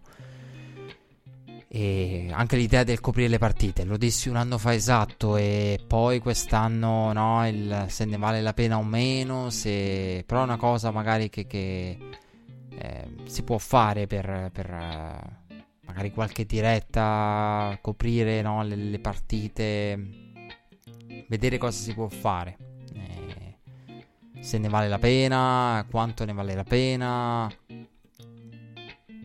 tante altre cose, quindi verranno fatte tante valutazioni. Ecco, questo è il senso. Però eh, vi ringrazio per, eh, per, eh, per tutto quanto, eh, per aver ascoltato tut, tutto, tutto, questo po' di, di, di, di puntate, di ore. Veramente un, un, grazie di cuore, è stata una grande stagione per Red Flag e per il povero di Red Flag, come detto, spero. E grazie mille a tutti. L'appuntamento è per il uh, prossimo ciclo di puntate. Stata una grande stagione, grazie per essere stati con noi, grazie per essere stati con noi in questo episodio, grazie per essere stati con noi in generale anche negli altri episodi. Ciao a tutti, a risentirci, a presto. Ciao. To the end zone, and it's intercepted at the three yard line. Gilmore jumps up and grabs it.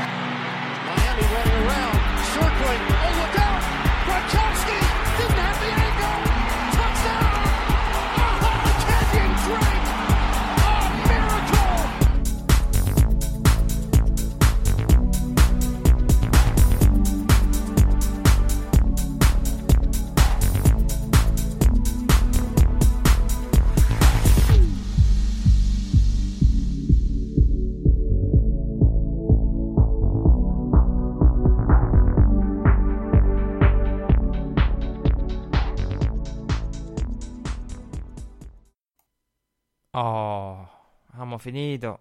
Anche sta stagione è andata. Che ore so? Eh, quasi ora di cena. Mi è venuta un'idea. Regia! Regia! Cheeseburger. Anzi no, doppio cheeseburger. Arrivo, arrivo.